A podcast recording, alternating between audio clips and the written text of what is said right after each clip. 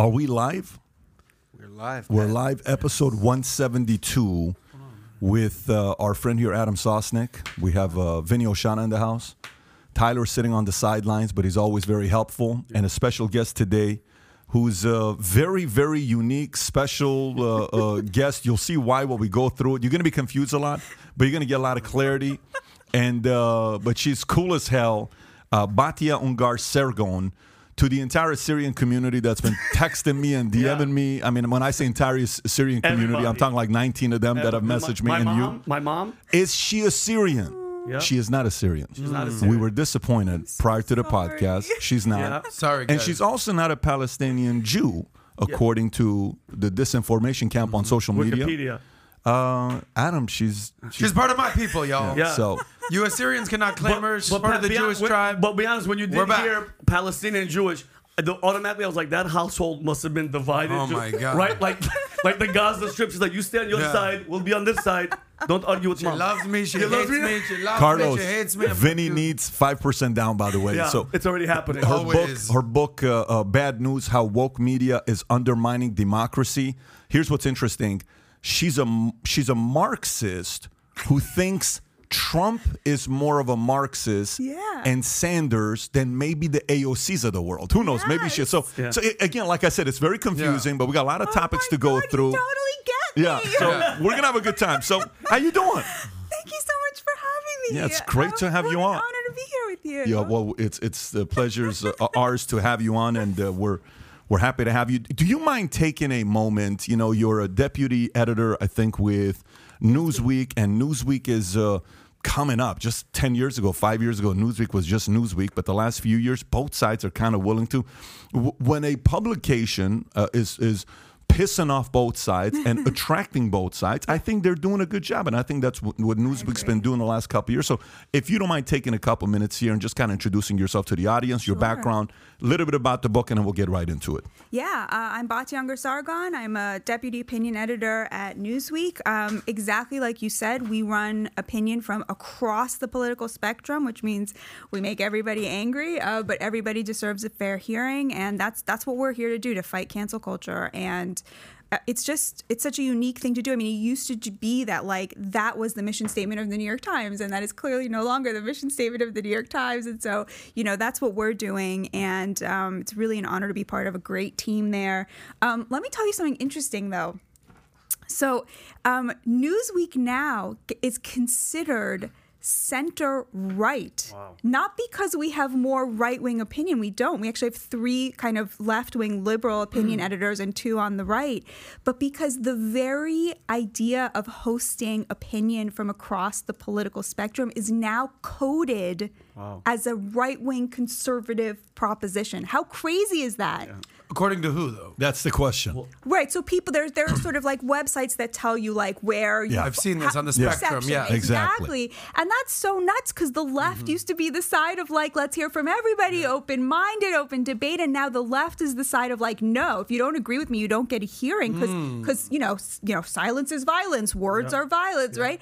And it's now considered a conservative thing if you want to hear from both sides. But Isn't wouldn't that it be more uh, centric? Right? Yeah, Like I think we're center. Yeah, I think we're dead center. You know, but but um, people will say now, oh, Newsweek has gone to the right, and what they mean by that is not that we have more conservative op-eds. What they mean is we're willing to hear from both sides. And That's to me. How dare like- you? Yeah. How dare you have Totally. both Because Because a of perspectives? Totally. people, What I think- wrong with you? A lot, a lot of you know reporting Fox, same thing, CNN, everybody. You can't say you're not biased. Everybody, I don't care how you're reporting Yeah. it, but is it you think because Newsweek is more of the point that we're just going to state this is the facts, this is the news, and, and they're not being Mm-hmm. like weapons. You know what I mean? They're not being like political political operatives. You know what I mean? They're just the news is the news, and here it is.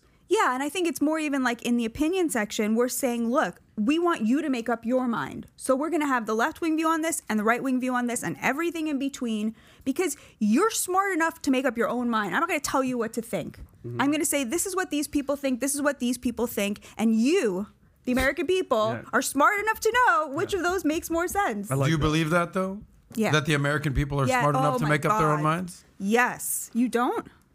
Some. A chutzpah. A chutzpah in the house. Some, you know, some like to just kind of live in their echo chamber, Right, even so if you tell them. Yeah, uh, you guys are not populist. That's the thing, because you guys made a bunch of money, and so you know you're smarter than everybody else. I don't know about all that. I'm just a journalist, so I'm like, I'm not smarter than anybody else, you know? Well, I'm most just- journalists would not agree with you right now. Most journalists, That's according to you, about. exactly, Yeah, are a little bit more on the Yeah. wokey elite side of things these Yeah, days. totally. But but listen, that's actually a very good uh, debate to say, you know, can people think for themselves and and decipher whether a thing is good or not? You know, uh, process an issue for themselves because, you know, I- I think. Uh, Mainstream media, many politicians are banking on majority people being dumb, and they talk to people as if they're dumb, Yeah. and they're not. Like the other day, one of the reporters went up to uh, President Biden and said, "Hey, how do you feel about the fact that your disapproval rating is at 94% with voters under the age of 30?" And he just came up and he said, "That's not true. That's not true. That's not true." 92% of Democrats said they would vote for me again to run for office, and there is no data anywhere saying 92% of Democrats would vote for Biden, but that is an element of saying, listen, voter, I think you're dumb and I think you're going to believe me. And I think because if I keep saying it, you're going to say, okay, cool. Maybe 92% do think he's doing a good job. And, you know, people are going to vote for him. So th- there is, a, there is an mm-hmm. argument there about the fact that, but I do, I don't think it's the dumb. I think what I would say, Adam, is the lazy. Mm-hmm. I think, I think voters are lazy to go do their own research. That's the challenge. I actually don't agree with you on the lazy. I think it has to do with focus. Again, most people are just working, taking care of their family, Yeah. taking care of their kids. They're trying to pay the bills. Like they're so focused on everything else in life. And then when they time to get home, they watch reality TV, they watch a sports game, they crack open a beer. lazy. Not even lazy. It's just like maybe lazy is a different interpretation. I'm- Yes, I'm, not even It's born in how much- America. You had a 4.2 GPA and you don't know the meaning of lazy. I, I say this all the time. You can invest your time, or you can, Can you spend bring up the time. dictionary for this guy, please? I please? know. And define lazy. Get lazy. Lazy. Get Well, the you, you can you can How invest your bad has this thing gotten with Adam that we have to define lazy? Lazy. Sure, Pull Get it up, out there. please. Unwilling to work or use energy. I think they're willing to work. I think they're willing to use energy. You need work for their energy. jobs, Pat. You need- you- but out of work. You're right. out of work. You're right. They want to spend their time. Perfect. Not invest their so time. when it comes down to wanting to Mm-hmm. learn more about politics and policies, they're somewhat lazy. That's what we're saying, and that's I, I don't where we disagree, with that. here. You're disagreeing on the definition, buddy. Hey. Okay. So, but by the way, this is good because Adam's in the disagreeing mode, so that we can get this thing really Let's get it started. going. So, mode right the I now. way, have to admit, I disagree with you also. Let's go. on the lazy side, tell me why. Go, Batya. Um, you know, two thirds of Americans are living paycheck to paycheck. They are so stressed out. They don't know if they should take the $50 they have left in their bank account and use it to buy meat for dinner for their kids for maybe the last time this month or use it to fill up the gas so they can take the kids to church on Sunday.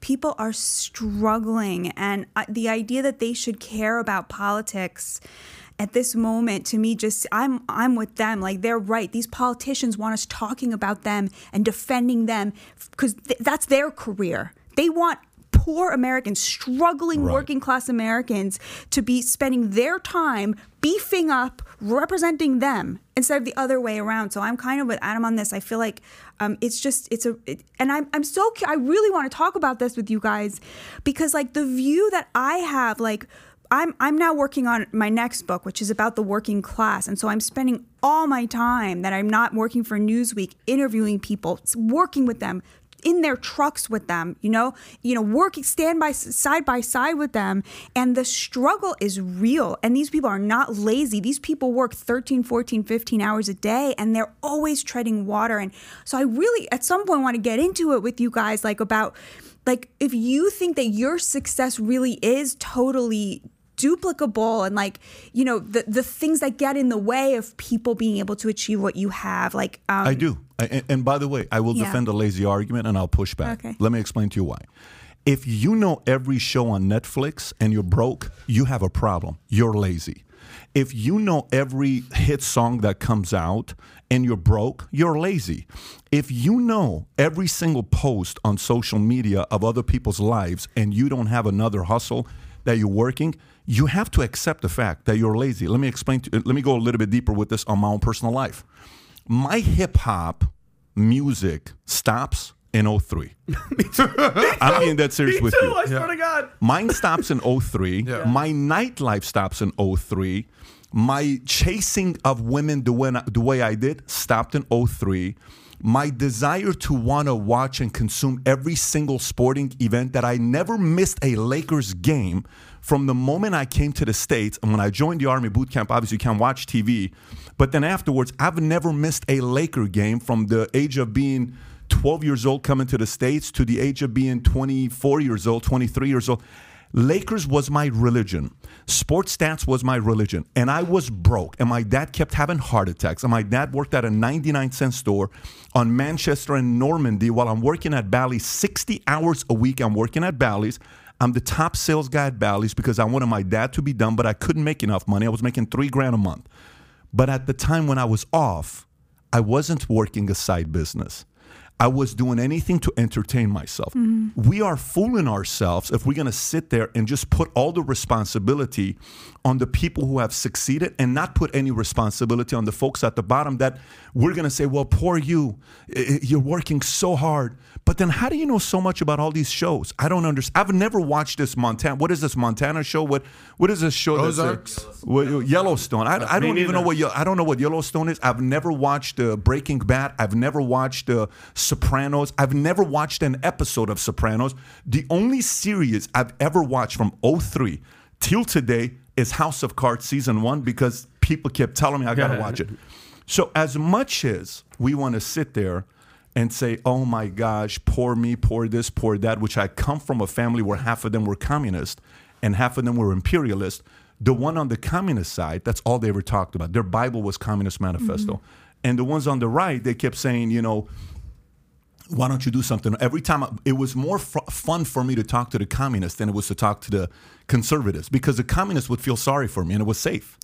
And it was warm. It was fuzzy.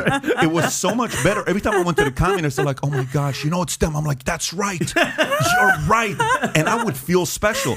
But every time I went and talked to these suckers on the other side, the conservatives, they were say, what are you doing about it? Why don't you make a change? Why don't you pick up a book? Why don't you get another job? Why don't, I'm like, bullshit. You don't understand. This is unfair. Eventually, I'm 23 years old, looking at my bank account, broke, and I said, which philosophy do you want to buy into, Pat?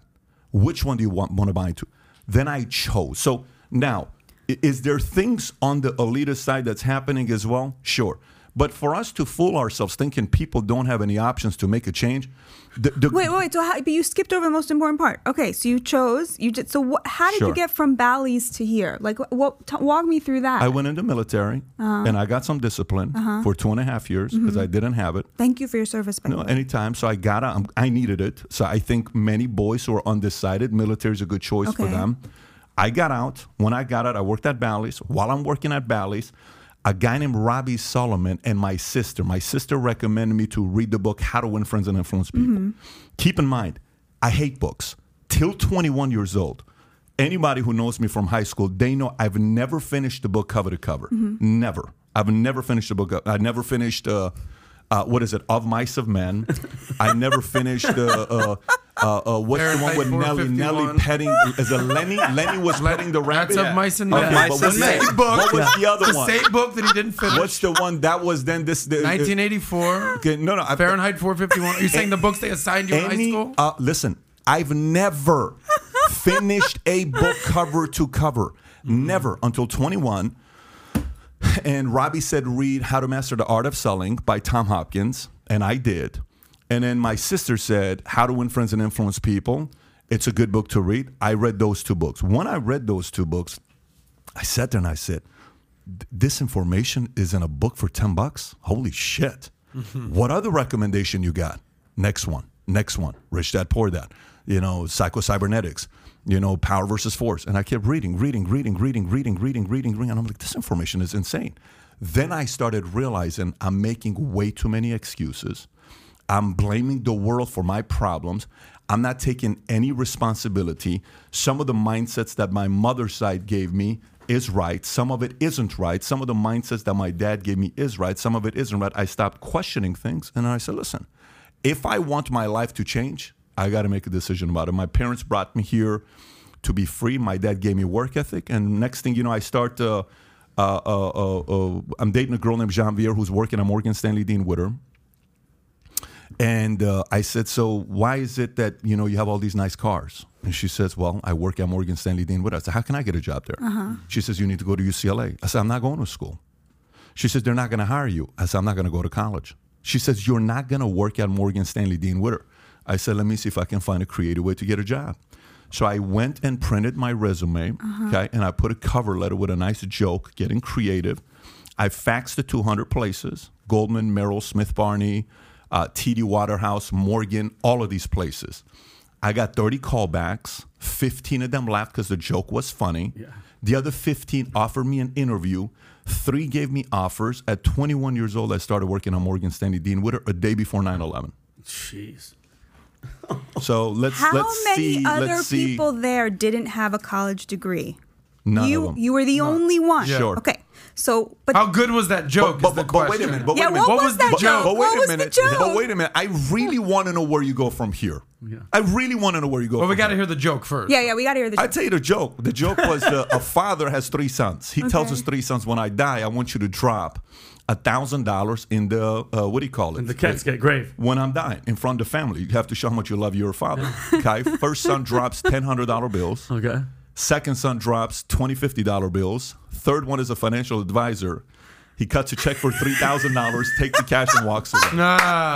That's brilliant. So. I said, oh, I would, amazing. if you want a guy creative like me, hire me. oh, that's great. So, but what do you say to that? I'm curious. Any there, there, you know, the job, that I have it because of my last name, because I'm special, because I'm smart, because of how did I get that job?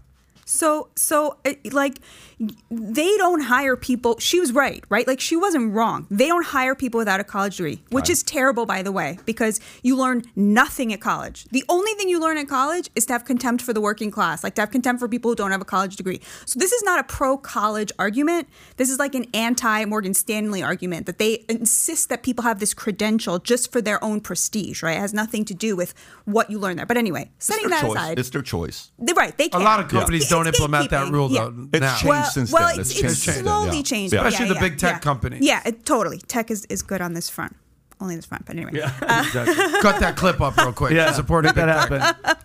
Um, but um, the, so the the I don't have to have an explanation for it. I mean, I assume it has something to do with your charisma and the force of your personality and the, the something unique that that was able, that was first conveyed through that cover letter and then in interviews, which I think you know. Like I think you're being a little bit like I disagree. consciously naive, but because because the fact that you're the only one who did it, right? Like the fact that you're No, the I'm not only, one who that- managed I to do it. I disagree.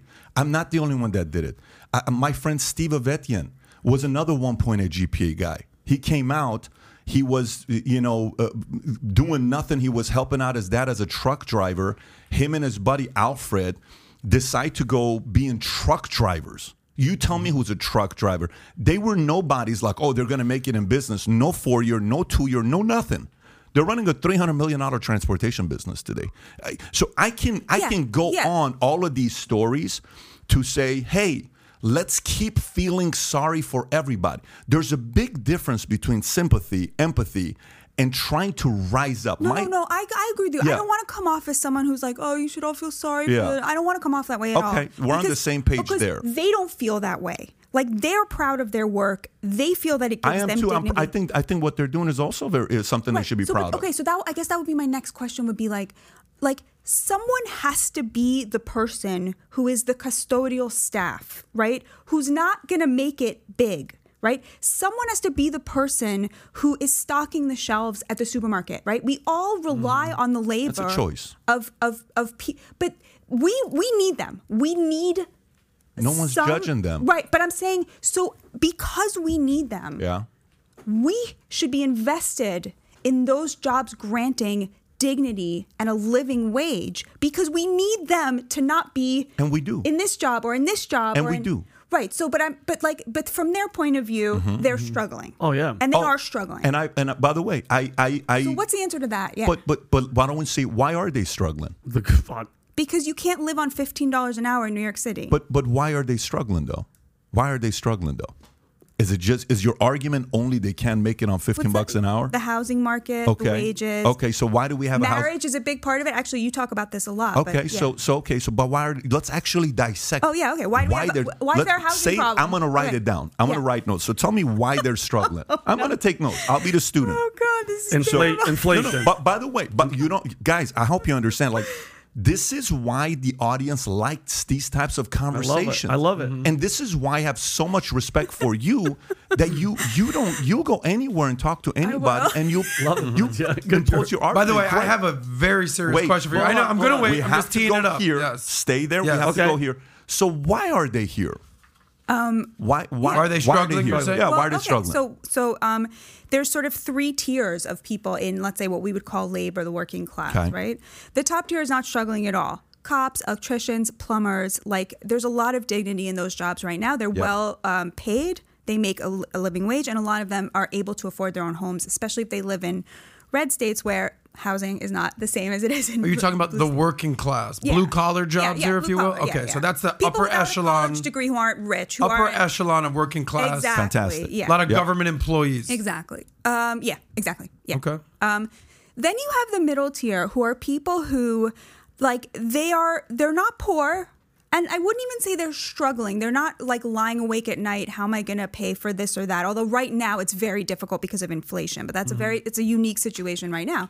Their biggest struggle is they do not have access to the American dream because they cannot, they're not going to be homeowners in their lifetime. And we know that owning a home is how you transfer that wealth to the next generation, right? What's sort of a, a classic standard for like how we what we call like middle class life, right? And who are these people? These like what type of jobs? Are, a lot of truckers are in this position. This is people who are making between 40 and 60, 65. You know, um, you know, what retail truck drivers? what Retail's else? one one lower, I would say. Really? So yeah, so so Okay. truckers, you know, um, um, people who are, you know, let's say in, um, you know, the trades often, you know, if they're not Maybe skilled trades. editors and uh, and graphic designer types.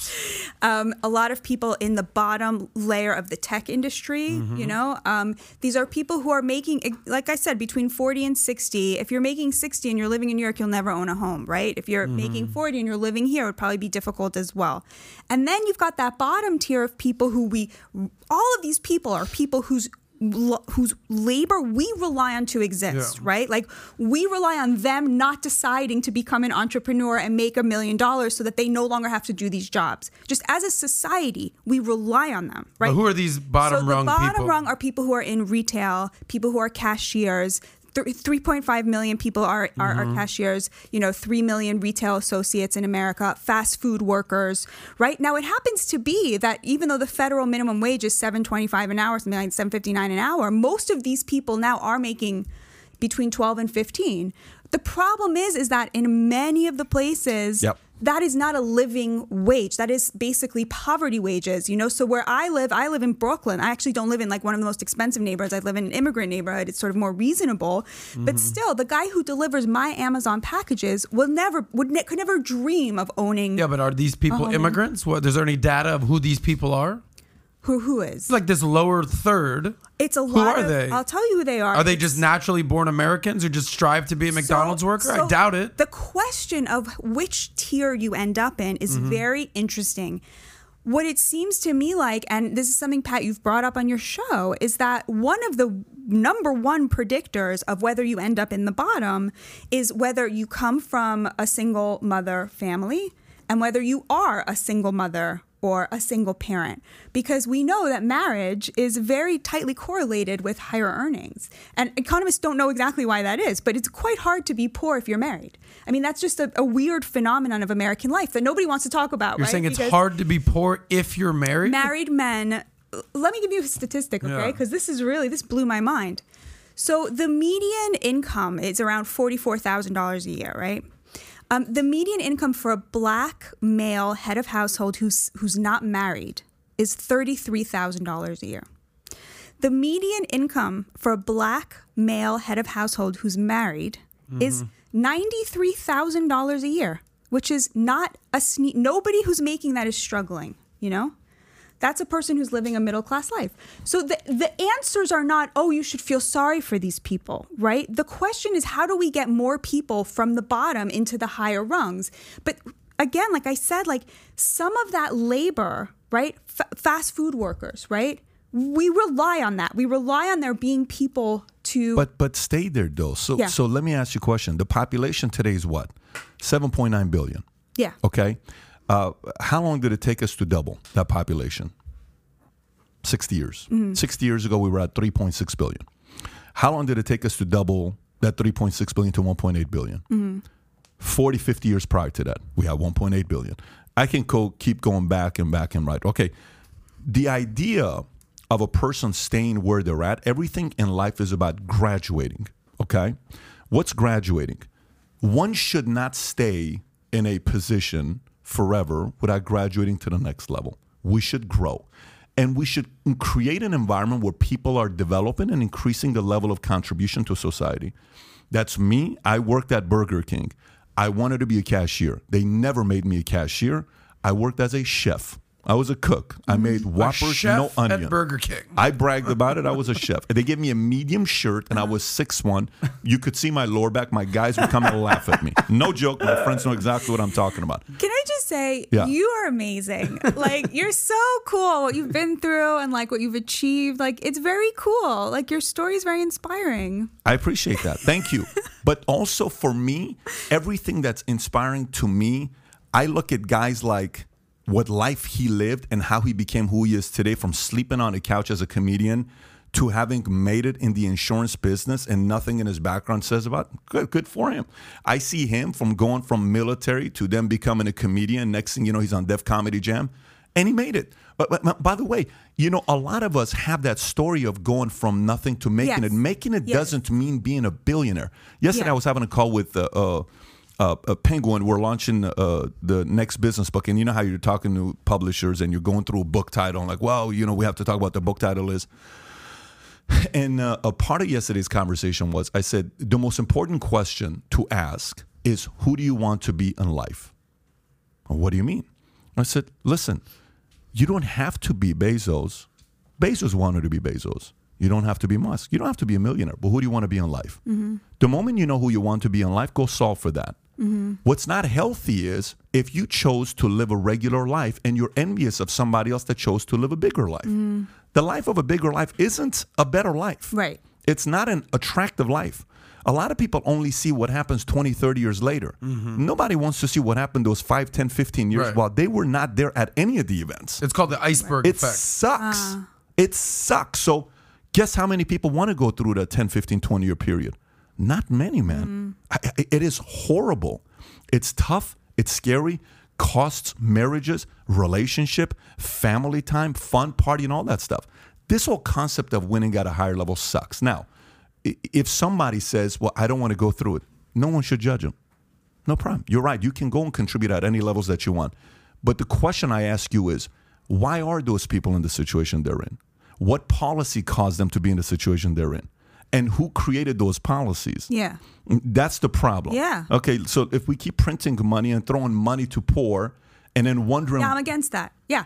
you're against that. I'm yeah. against that as well. I'm against that. I'm against welfare. Okay, you're against welfare. Yeah, because they make the working class support the poor. I hate that. So how do so how do we so how do we lift up the middle class? What's That- your that- way of lifting up the middle That is class? the- that is the that's that's the question. I'm curious. So each tier needs different things. Okay. You know, like the so the top tier, like they need respect. What do cops need from us right now? Big time respect. They freaking need our respect because they're out there getting shot and killed and they can't do their jobs and the criminals aren't scared of them anymore. Yep. You know, this is a job that every American relies on and the elites sit there and they smear Tough these job. people. They mm. smear these people who are out there giving their lives to, to defend them. It makes me crazy. We're on the same Right? page. Um, union um, high skilled trades. These are great jobs. What do they need? They need our respect. They need the next generation of people who are good with their hands and intelligent and smart to have a pathway to that. Vocational schools. We don't have any, any vocational schools.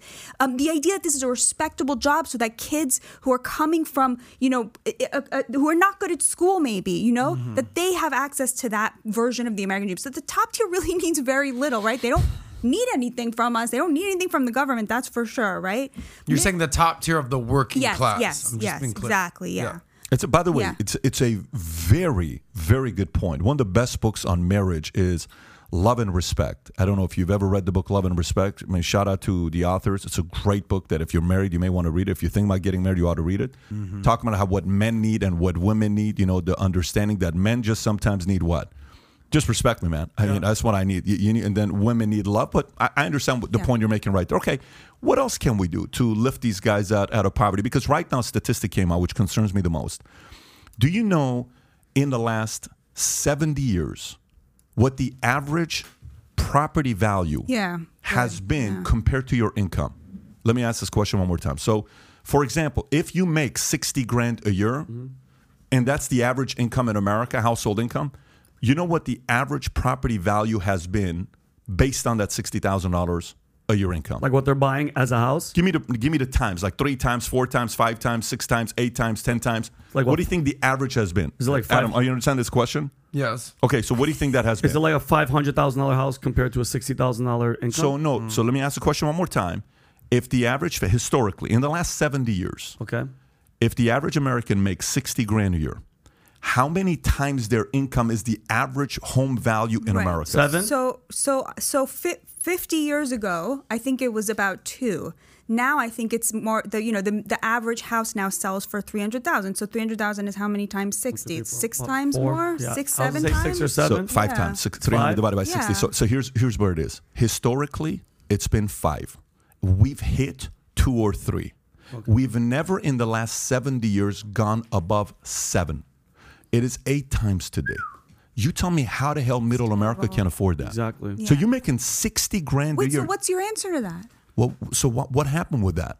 What is the problem with that? Well, I, I, You- the, I mean, I think Elizabeth Warren is right about this. The problem is women entering the workforce and driving up the, the cost She of a talked about that years ago. She ain't talking about that today. though. Yeah, she- She ain't talking you. about that today. She No, flipped not. on that when she talked about 20 years ago. Yeah. But What, you're saying your problem is that women have entered the workforce and that's been a bad thing for society? It's been a bad thing for the middle class, that's for sure. 'cause That- you don't sound very uh, Marxist. pro-feminist.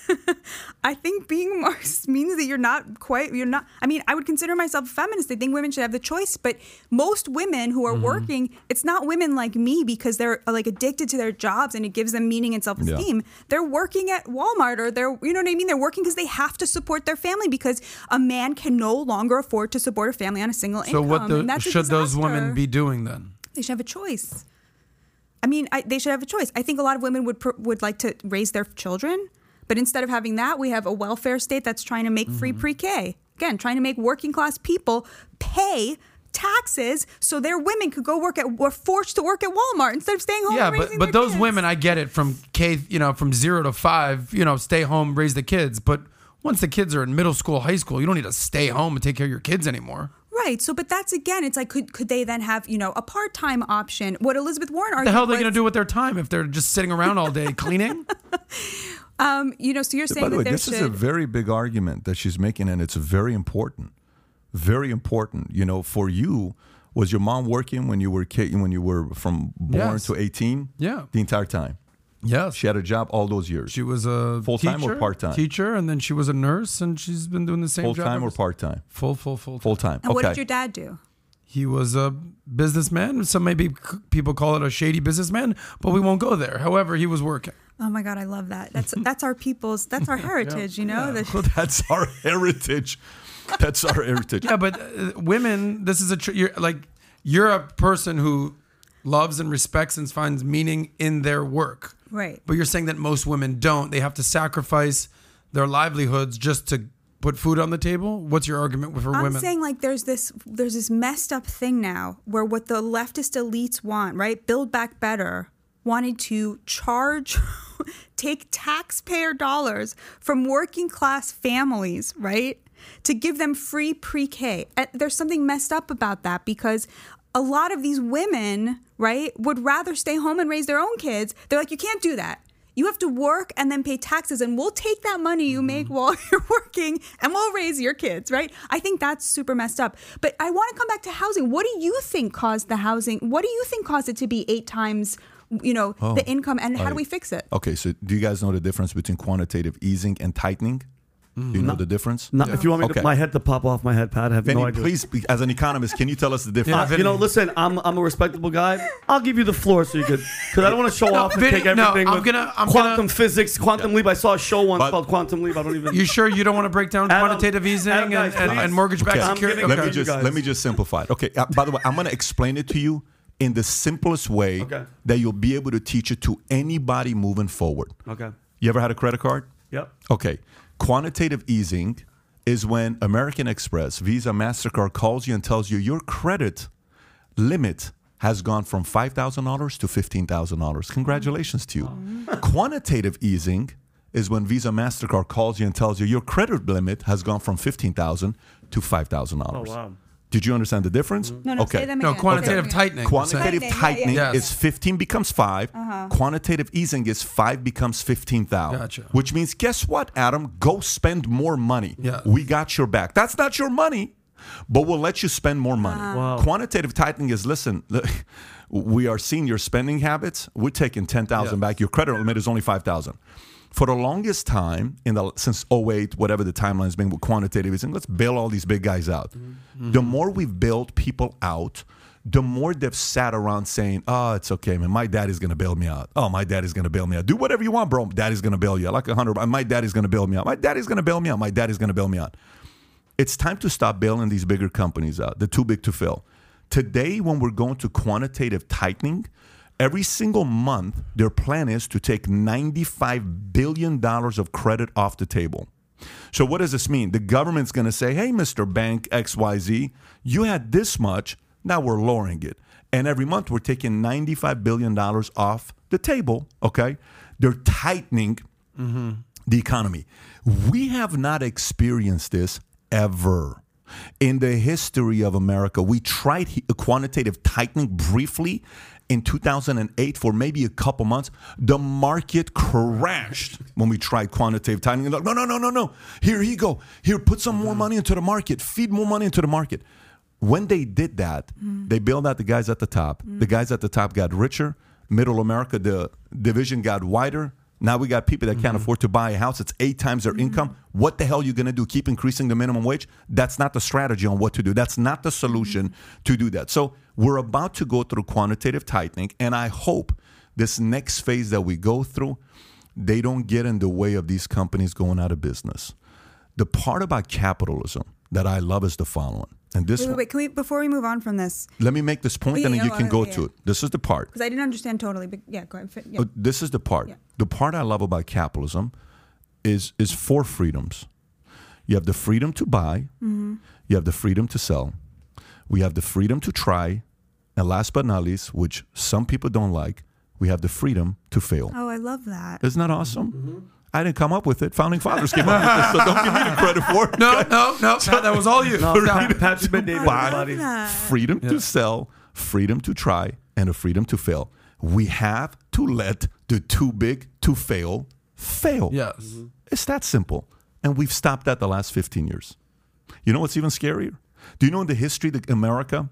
Do you know in the history of America, okay, since the, the Great Depression, do you, even prior to that, 1850s, do you know what's the longest time America's ever gone without a recession? When do you think it is? You ready? Today. 14 years. no way. Yes, we've had recessions every five to seven years, and they last six months to 43 months. We have gone 14 years without a recession. So we're about to we pop. desperately, not in a negative way, we desperately need a recession. Whoa. We desperately need a Wait, is recession. that is that um, because of um that, because uh, of Uncle Trump? Well, No, the- uh, uh, the economic expansion was 129 months prior to qua- uh, uh, the 129 months of economic expansion that we had started in 08. So that economic the last recession. You got so you got to go from Bush to Obama to Obama Okay. to Trump Okay. to so. Walk But me people think that COVID was a recession. It was just a brief blip COVID was on not- like was- a COVID drop not a and then back up Yeah. Because of quantitative easing Yeah. and money Very printing. And, and Pat, not to cut you off, Bob, but so do you think, Pat, because this administration isn't admitting, like, hey guys, like it's really bad right now, it's happening. They're just getting like the elastic band Guys, is just this is stretching, not a. Democratic thing or Republican thing. You, be- because during this economic expansion that we've had, we had a year of Bush left. But when did uh, Obama get elected? Oh, wait. the- oh wait, can you can you pull up exactly what month uh, the 128 month economic expansion started? Mm-hmm. I think it's like sometime in 08. So it's Obama, Obama, Trump, Biden. You got three. Uh, you got two, three Democrats. Terms is what I'm. I'm not saying 3 Mm-hmm. Democrats. You got three Democrats. You got one Republican. Okay. And what did all of them pretty much do? Let's print to bail out. What month did it start? What month did it start? June of 09. Is it June of 9 Mm-hmm. Okay, who was the president in June of 09? Because Obama took office in January of 09 So after there he you was go. So, in 08. so econo- the greatest economic expansion, just so you know, Batya, started God. under Obama. You're so smart. I'm not smart. I'm telling How you, did I'm you not. figure all this out? I'm not smart. I've I'm, never heard anyone say this, and all I do all day is watch the news. no, no, I'm not. I'm not. Uh, because you're dealing with politicians and people focus on politics, not business. I'm literally like, all right, shh, we're changing everything. I'm just going to Yeah, sit just here. take notes. No, I'm no, you're gonna get clear. my- but but but the part. Wait, wait, wait, wait, wait. I, you have to walk me through this. Walk me through easing, tightening, and exactly how that took housing prices and made them higher. I missed that link, and that I can't walk out of here without knowing that. Okay, so so think about like if if I'm buying uh, uh, bad paper. Okay. Okay. So imagine if uh, uh, there's a bunch of defaults uh, uh, uh, and you're the bank. You're like, hey man, bail us out. Don't worry, give us all the shitty paper. We'll buy it. Because you know when when let's just say I'm a small little uh, bank and I got 10 million bucks. Okay. If I'm 10 million dollar bank and I take 500 thousand dollar home loans, how many home loans can I get? 20 of them, right? Because I'm given that loan. But let's just say if I get 10 houses I uh, uh, finance, that's how much money? That's 5 million bucks, okay? I don't keep that 5 million bucks. I go to the bank and I sell it. And I make a percent or two or whatever the percentage on me selling the paper to somebody else. For years, they've been buying paper and nobody gives a shit if it's good or bad paper. Okay, that's the whole big short principle. Right. Don't worry about it. We'll buy the paper. Right. Just send it to us. We'll send Right. it. And all of a sudden, they're like, "We're no longer buying it." Wait, what? No, no, we're no longer. China's. We're no longer buying it. What do you mean you're no longer buying it? We're no longer buying it. Oh shit! We have to bail these banks out because they're no longer buying it. So if you don't allow people to fail, and you keep getting in their way of failing, you're not allowing the pruning process to come through. So you're saying in a natural situation, the price of the houses would be determined by how much money a bank had and was able to guarantee in terms of a mortgage.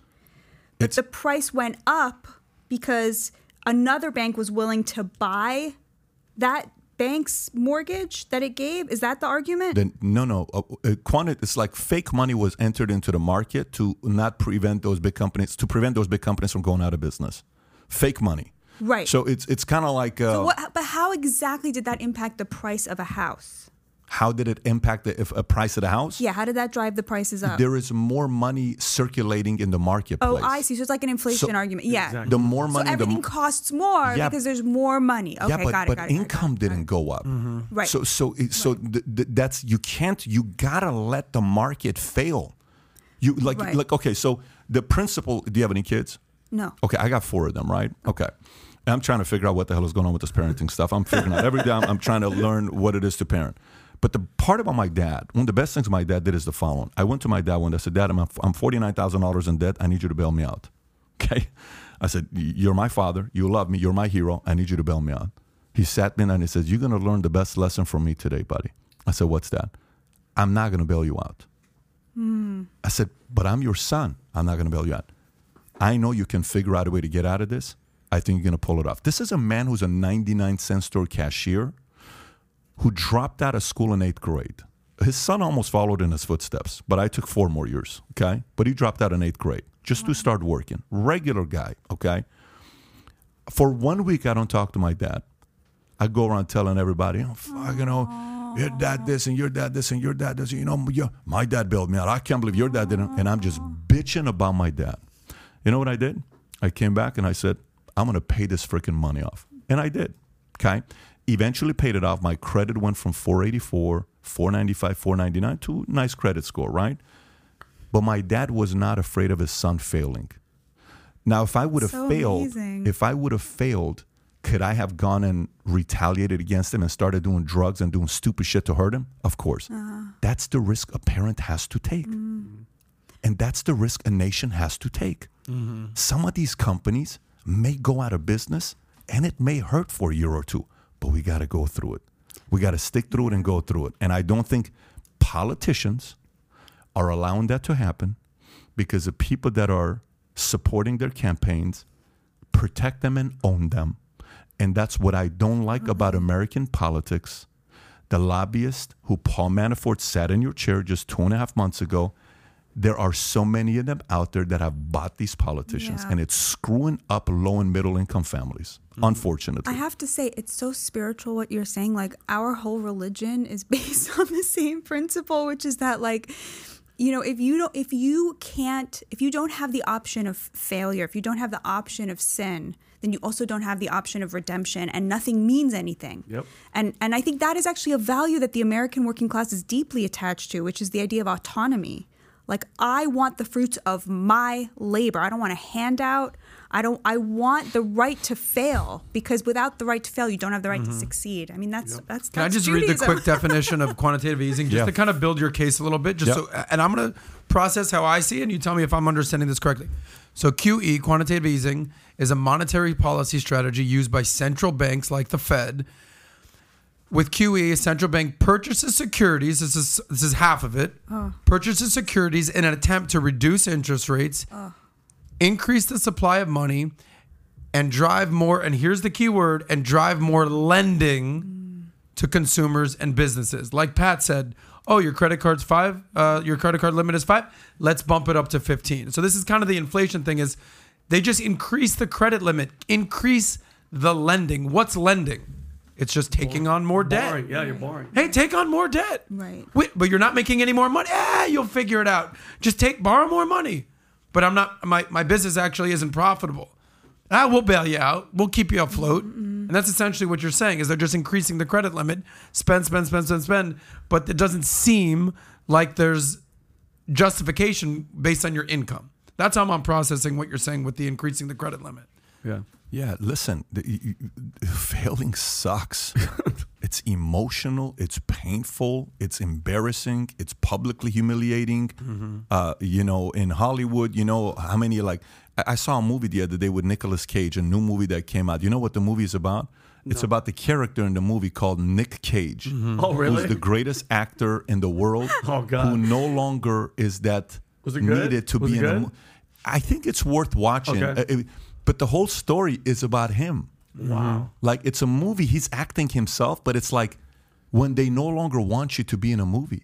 Yeah. Do you know how hard that is as an actor where you go from being Nicolas Cage. freaking Cage to Nick Cage? Yeah. Hey, mm-hmm. what's up, Nick? How you doing, Nick? He, he ain't no Nick. Yeah. This guy at Nicolas one point owned the He won an Oscar. He's a freaking. He's a. but the point is like how hard is it when you do one bad movie, it flops, and then boom, Oh, that's over. Waterworld. Remember Yeah. Waterworld Yeah. with Oh, Kevin God. Costner? Shit, I mean, they got a nice That park was- in Universal Studios, but that's pretty much it. And, That and Batya, just to piggyback, because I mean, like your amazement, especially like with Pat, who who's such an such an amazing guy. Not not kissing ass for everybody that's listening to this. So I was in Hollywood. I was in the military. I was in the Air Force. Thank you so much for your anytime- I would do- service. I- anytime- my sister's uh, retiring of 25 years on Friday. My brother was in for six years.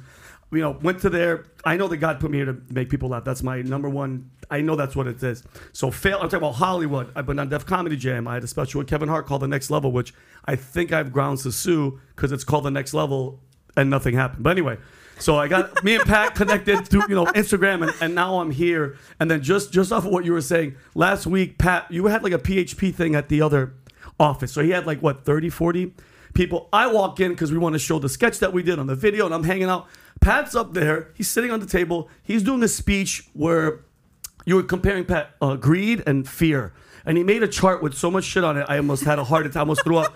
But I just sat there and listened to him for 20 minutes. I almost quit comedy and sat down and started selling No, fucking no, insurance. we can't do that. I almost started selling insurance because I mean it was it was like and again reading and getting all that knowledge you fed your brain so much it's like you could t- talk to them about anything and, and it's like a lesson learned Can I every add just one time. metaphor that I think everyone will understand here because we all know who the person I'm going to talk about is, but it's the freedom to fail. We all know the story of Michael Jordan. In 10th grade, he tried out for the varsity basketball team, and what happened? He got cut.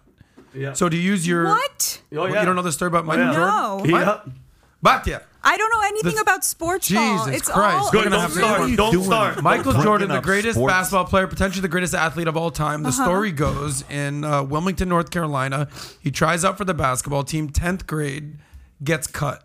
Okay? Wow. So, so again, with the freedom to fail. and he's he- very good, right? Yeah, Michael Yeah, Jordan Okay, turned out to be pretty okay. I don't know if you want to check his resume. One of the greatest hockey players of all time. More goals than anybody. You miss 100% of the shots you don't take, Batya. Exactly. But to use the analogy or metaphor, I mean, you're the journalist here. I don't know if it's an analogy or metaphor. Either way, um, he had to go and improve. So rather than make excuses, oh, the coach didn't like me, or the parent Yeah. comes and talks to the coach, hey, do my kid like you know, uh, everyone wants a medal these days, but Right. it's a trophy uh, culture, whatever it is that these kids have these days.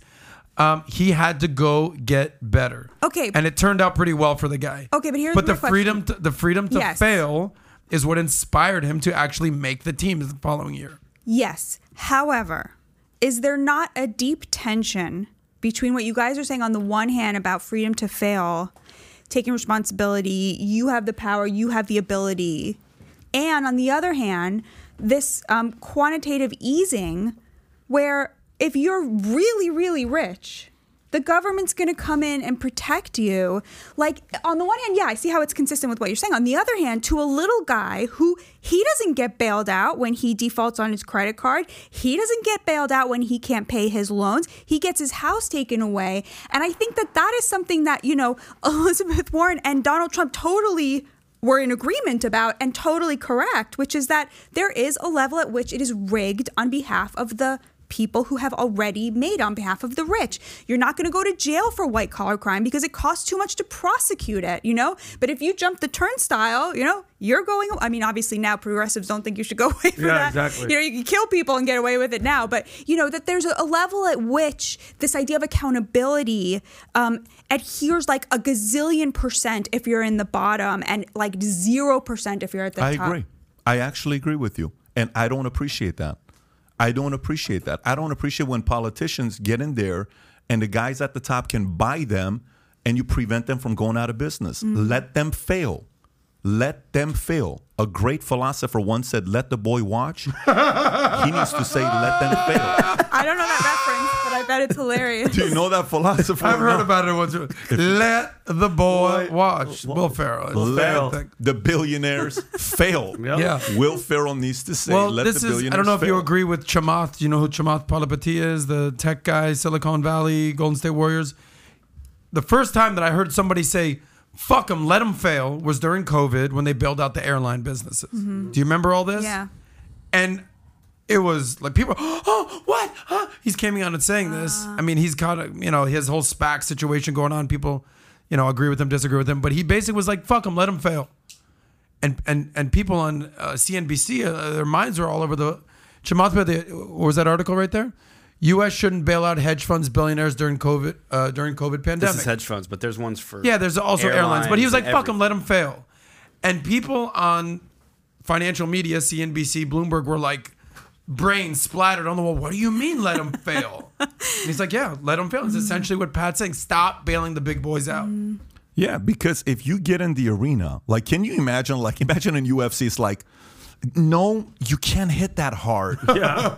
oh no, you know, Ali's been the best for a long time. We have to protect him. Mm-hmm. Give him those points. No, bro, he lost. It's a and fight. If if the greatest of all time fails in front of millions of people and everybody writes about it, let these guys fail a little bit as well. Mm-hmm. Okay, it's Yeah. okay. If they, they don't make it back, no problem. If you do, you do. Did you see this one Bitcoin company? It's called Celsius, right? I don't know if you guys saw this or not. So this company Celsius got a valuation of twenty five billion dollars. Do you know what's happened to them in the last six months in valuation? They went from twenty five billion dollars to hundred and sixty seven oh, million dollars. That's called This failing. guy went from buying the Yankees to now he's being called on the board that he can't buy nothing. He went from being able to go to a restaurant Nobu and says this sushi's awesome. I'm buying this place for 15 million bucks. Yeah. That 25 billion dollars down to 167. Gue- guess what this means? Guess what? The market is saying it's okay. That's that's what you did. You somehow, some way screwed up. You lost. This happens to everyone. You make a bad investment and the, the business goes under. You thought it was going to do good. Let them fail. So, anyways, I think we've talked uh, touched on this fail topic plenty of times of where we're at. So, do you mind taking a moment? Uh, I would want to know some of your like the areas of you say you're a Marxist. Specifically, what part of Marxist do you agree with? because Oh, yeah, on, you'll on- agree with me about all of them. I think. Yeah. Okay. And 'cause I'm not gonna. I'm curious. I know. I'm really I know. curious. I'm really happy you gonna went able here, yeah. But um, I also I really want to hear about your parents get, um, getting divorced and then remarried and then divorced and Yeah. remarried. Was that about ideology, like about the imperialism and Oh, the communism? let me tell you. You know what's crazy? You know what's crazy? My sister's Christian. My Uh-huh. uh, brother-in-law, he he's a Baha'i. He was a Baha'i, and now he's a Christian Uh-huh. Mm-hmm. What as are you? Are you religious? I'm a Christian Uh-huh. myself, yeah. But i i he was a Baha'i. She was a Christian. They got married. Politically, they're on the same page. They're happily married, Uh-huh. celebrating I Mm-hmm. think 19 or 20 years of marriage of where they're at right now. They got two beautiful kids, Grace and Sean. Love these guys. My mom and dad, they're both Christians. Uh-huh. Okay, so religious on the same page, politically complete opposite page.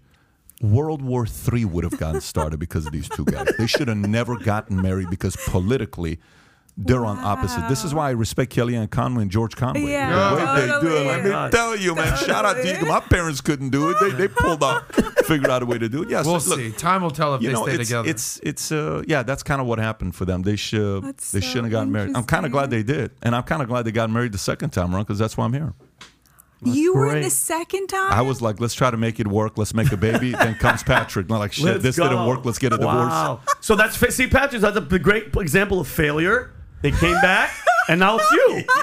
right? Freedom to fail. What an Freedom to analogy, fail. man. Pat What is here an because analogy. fa- Guys, they- this is why we pay Vinny the big bucks right it. here to bring it all So guys, donate together. donate to my GoFundMe for my rent. But Pat, Pat, is that a, is that an example that course. they failed? Yeah. They said, you know what, we're gonna try again. They, they made this freaking amazing guy, and now that's it. We're over here. Listen, We're over here. We're over here. please. You know, i- i- if if if the social media was around when I was sinning, i you wouldn't say this great guy Oh, hun- because when social media was around, I was a professional. Mm-hmm. You know, till today. But at that time, it was like trying to compete as the I know, I feel ultimate. you. Yeah, I Twenty feel- some years ago. Yeah. Uh, thank God for all the Silicon Valley folks to not have invented, you know, Snapchat, Instagram, Back when we were, like, TikTok, younger? all of Oh, yeah, guys. forget it. I'm so grateful for Yeah. that. Totally. Yeah. So go ahead. So tell us. Oh yeah, yeah. Marxism. Okay, Which- let me start with part? the things I don't agree with. Okay. I don't think that work is like inherently oppression. You know, he really thought that it was like that labor was oppression. Um, I don't think that. I think there's dignity in labor, and I don't think you can get self-esteem from something somebody gives you. Like you can only get it by working for it. And so I totally don't disagree with Marx on that. I disagree that the only thing between people is power. He was sort of like he got that from Hegel, but like that idea that like we should replace a worldview based on right versus wrong with a worldview based on who has power and who doesn't, or that anybody who employs someone is, you know, in a relationship that's oppressive. I don't believe in any of that. You know, I'll, obviously I don't believe in what he thought about religion. I think that religion's really, really important um, to a functioning Why? society. How, how do you mean by religion? What was his view on religion? You're saying Karl Marx here. Uh, Yeah, let, yeah, let her he go very, through it. uh, let her go kind yeah, of go through like, it, and then very we'll come back. like, he, he was like a materialistic. Yeah, you know, he was materialism. yeah, yeah, I don't believe any of that. And an atheist type of deal. Um, and and Hmm. I'm very against like critical race theory, which is they took the Marxist, um, you know, it was really a Hegelian binary, and they applied it to race and said, okay, the, that power binary, right, that Marx thought was like between like the, the bourgeoisie, the boss, and then the laborer, right, where the only thing between those two was a power imbalance and oppression. In critical race theory, they say you have white people and people of color, and it's that same Hmm. thing, right? Like peop white people have all the power, and their only relationship with people of color is oppressive. I think that's all disgusting and terrible and gross and wrong and what the worst people to ever walk planet Earth believed. So I'm I t- I don't believe any of that. But I would like to say that like the problem with critical race theory is the insufficiency of Marxism. Not that it's Marxist, because what I mean by that is to me, what Marx got right. I don't know if it was true for, for his moment, but in our moment, right now, fundamentally, the divide in America is not about politics and it's not about race, it's about class. We have a huge class divide in America that separates the college educated, you know, from the working class. Like that is that is the fundamental reality of American life. If you have a college degree, you will make on average a million dollars more over the course of your lifetime than if you don't. You will have better health, you will live longer and your children will be, will be upwardly mobile. You will have access to the American dream and if you don't, increasingly you won't.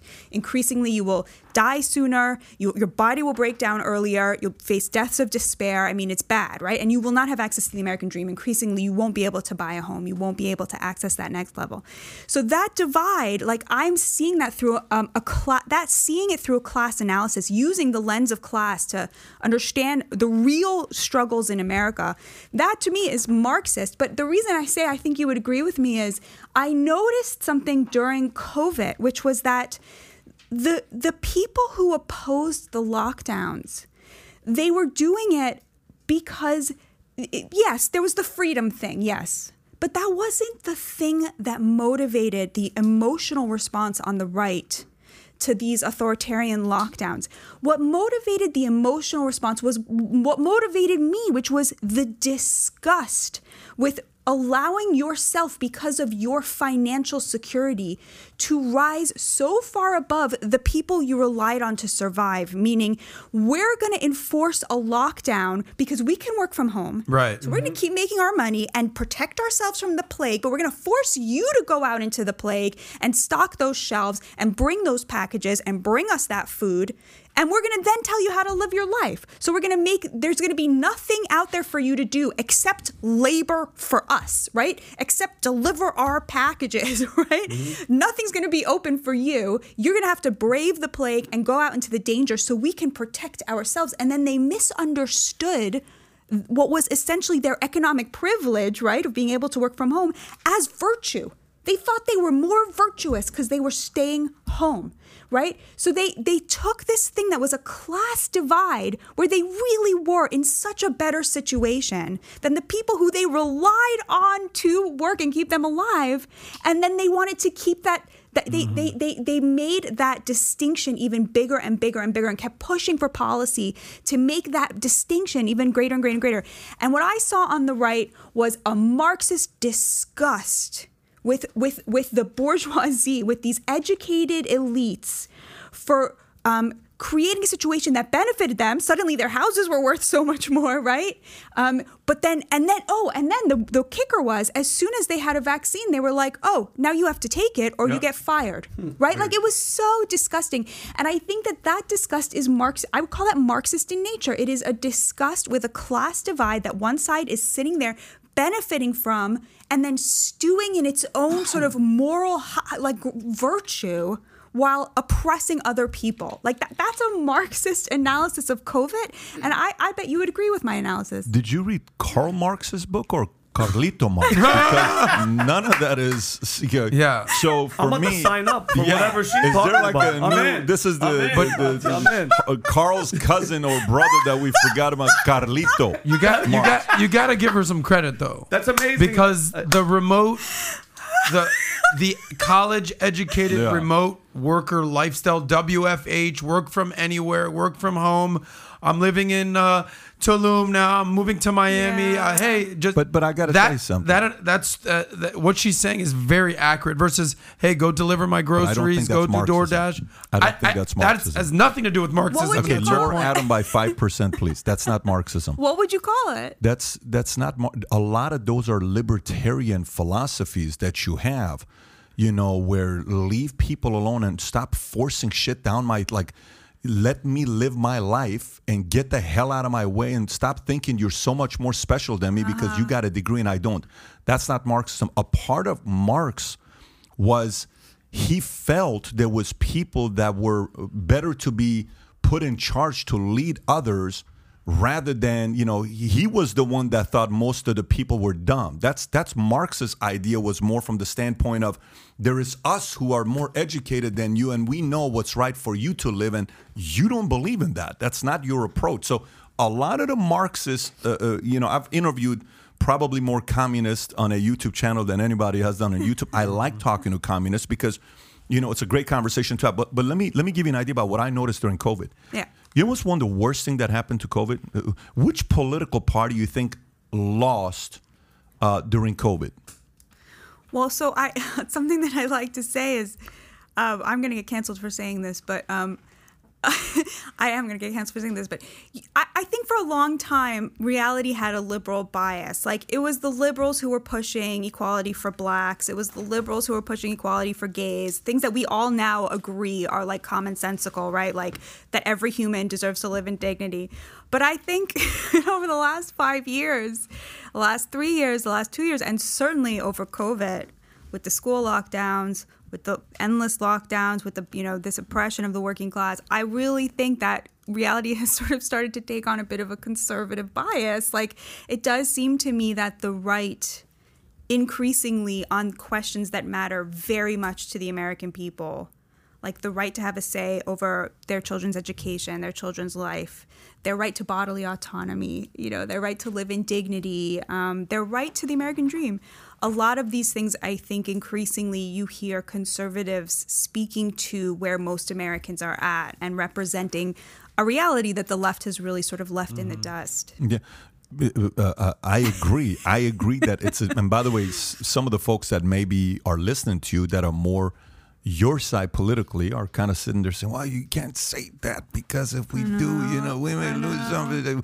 Didn't you just see the stat that a million people switched from Democrat to Republican? The story just came out two weeks ago. You're helping that even more. But I would say this: the political party that lost during COVID they initially won. It's kind of like a basketball game when they come and say, hey, you know, the Celtics are up 28 points in the first quarter. The Celtics lost by 17 points to the, the Golden State Warriors. So Yeah. The Democrats started off with a big lead in the Yes. first half. Oh my God, look at you. Mm. Freaking Republicans. And then fourth quarter came around. What the hell were these guys doing? Mm-hmm. It it unfortunately, unfortunately, a part of COVID was awesome for America to see. I'm not talking the loss of loved ones, any of that. I'm talking a part of COVID was it revealed what the motive really was for the people on the left. Big time. It revealed Ooh, and what do you think that motive was? control. I know what's right for you. You know, y- last night, uh, shout out to Elena who works here. Uh, do you know where the concept of Build Back Better came out of? The World Economic Forum. Yeah, or- so the World Economic Forum is the original Build Back Better. If you ever, do you have the link to this? Of uh, I'm going to show this. it's our friend Klaus Schwab. That was a scary. that was- Yeah, so I'm gonna I'm gonna send this to you. I want you to pull this up and and uh, just take a look at this article on uh, uh, World Economic Forum, and and look at what the date is. Okay, that's what's concerning. When was uh when was the election? By the way, when was the election? November of Of what 20. year? Okay. 20. So so I want you to look at this article, uh, Tyler. Pull this article up that I just sent you. Pull this article up and look at the date. It's kind of weird. I, I'm not. I'm not. Uh, uh, I think if you're watching this, folks, I think you need to dig into this for your own self and do a little bit of research. Spend 30 minutes on this and play around and see what you figure out. And Pat, the World Forum is it just a bunch of people, rich elites that are just gathering, talking about what what's good for us and what's not good for us? I know some of them were talking about how you shouldn't They, own they anything want and you the don't. new world order. That's what they it is. want it to become. Okay, so watch this. What is the date?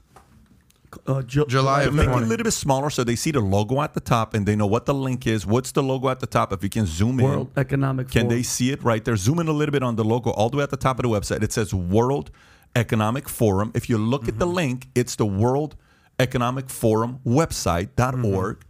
Look at the date.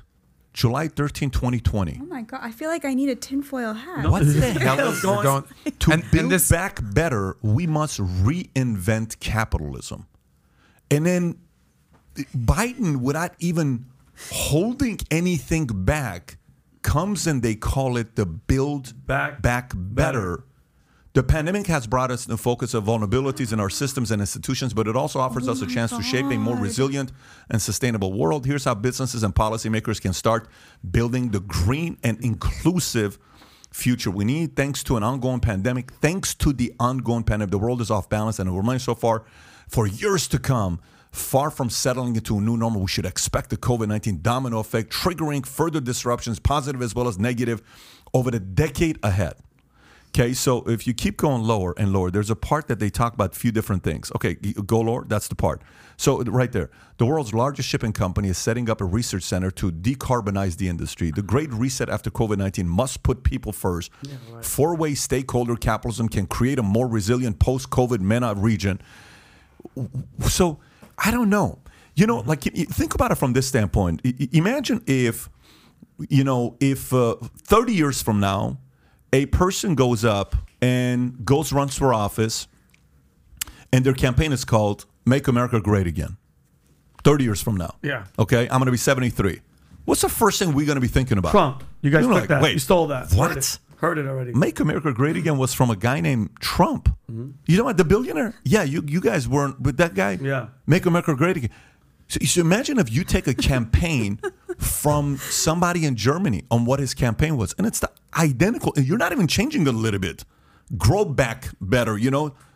B- like verbatim. Mm-hmm. We need to build back better to Reset. reset. A true recovery from COVID 19 will not be about putting things back together the way they were. We need to build back better to reset. This is why so many people are writing a book called The Great Reset. Reset. I think Beck wrote a book. I think a couple other people A just wrote of a book uh, people have. uh, Well, titled This The- is their Model." It's the Great Reset. You'll own nothing and be happy. Yeah, and, Exact- and that's what it was. so so I don't know. So for me during COVID, what it did is we really figured out what your motives were. Like, okay, cool. That's what your motive is. No problem. I- I- the moment I know and you know someone's motive, like when a woman goes on a date with a guy mm-hmm. and he straight up says, "Look, just got out of an ugly divorce. I have no desire to have a girlfriend. But if you want to have fun, let's go to my place, have fun. I'll come to your place if you just want to have fun." So, guess what advantage you have now? Now you know my what? Motive. Mm. So you can decide what to do with that motive. So now you have to make a decision that's what? You either are going to say, hmm, between us, let's go chill. Mm-hmm. I'm cool. Okay. Or you may say, yeah, I've actually been out of a relationship for a couple years and it was a bad one, but I'm ready to get into a relationship and I actually want somebody that I can have a serious relationship with. I've had too many of these Tinder stuff the last couple years. I'm done. I kind of want to have somebody serious. Now I know your motive. Our motives don't match, but you know mine and I know yours. Great. The Democrat, the Democrats, uh, uh, some of them on the left, kept their motives. Now we know their motives, and it's a beautiful thing because it's very hard to go back. This is why a lot of people who were Democrats, who were registered Democrats, saying, "I'm sorry, bro, I'm not with that dog. I, I'm I'm okay. You're there. I'm not with you. Y- you can't log on to Instagram for whatever reason it doesn't allow us. Just go to World Star. I'd love to see the demographics. I follow World Star, like, and Me too, the challenge raw. about challenge about following World Star when you're married is sometimes I'm going through Instagram Some girls and, and some naked. girls naked doing twerking. My mom's like, "What do you want?" I'm like, "Babe, I just follow World Yeah, Star. news, Don't news. blame me. Yeah, blame yeah. World Star." But if you go on World Star, a story came out. Uh, uh, they posted a picture recently. I wish I can just show this to you. Oh, here it is. Uh, they posted this. Okay. What is it? Is it Is the it POTUS twerking? tweet? Yeah, the POTUS Okay. tweet. I- I Can you it. just put this up? And and I love the question they posed, okay, on WorldStar. Very simple. They posed the question. First of all, they put the tweet from the president. You can zoom in. Gas prices have been dropping for 34 straight days, about 50 cents a gallon. That saves the average driver about $25 a month. I know those extra dollars and cents mean something. It's breathing room, and we're not done working to get prices even lower. Okay. He tweets this. World Star puts it up, and look what they put. Are the gas prices going down in your city?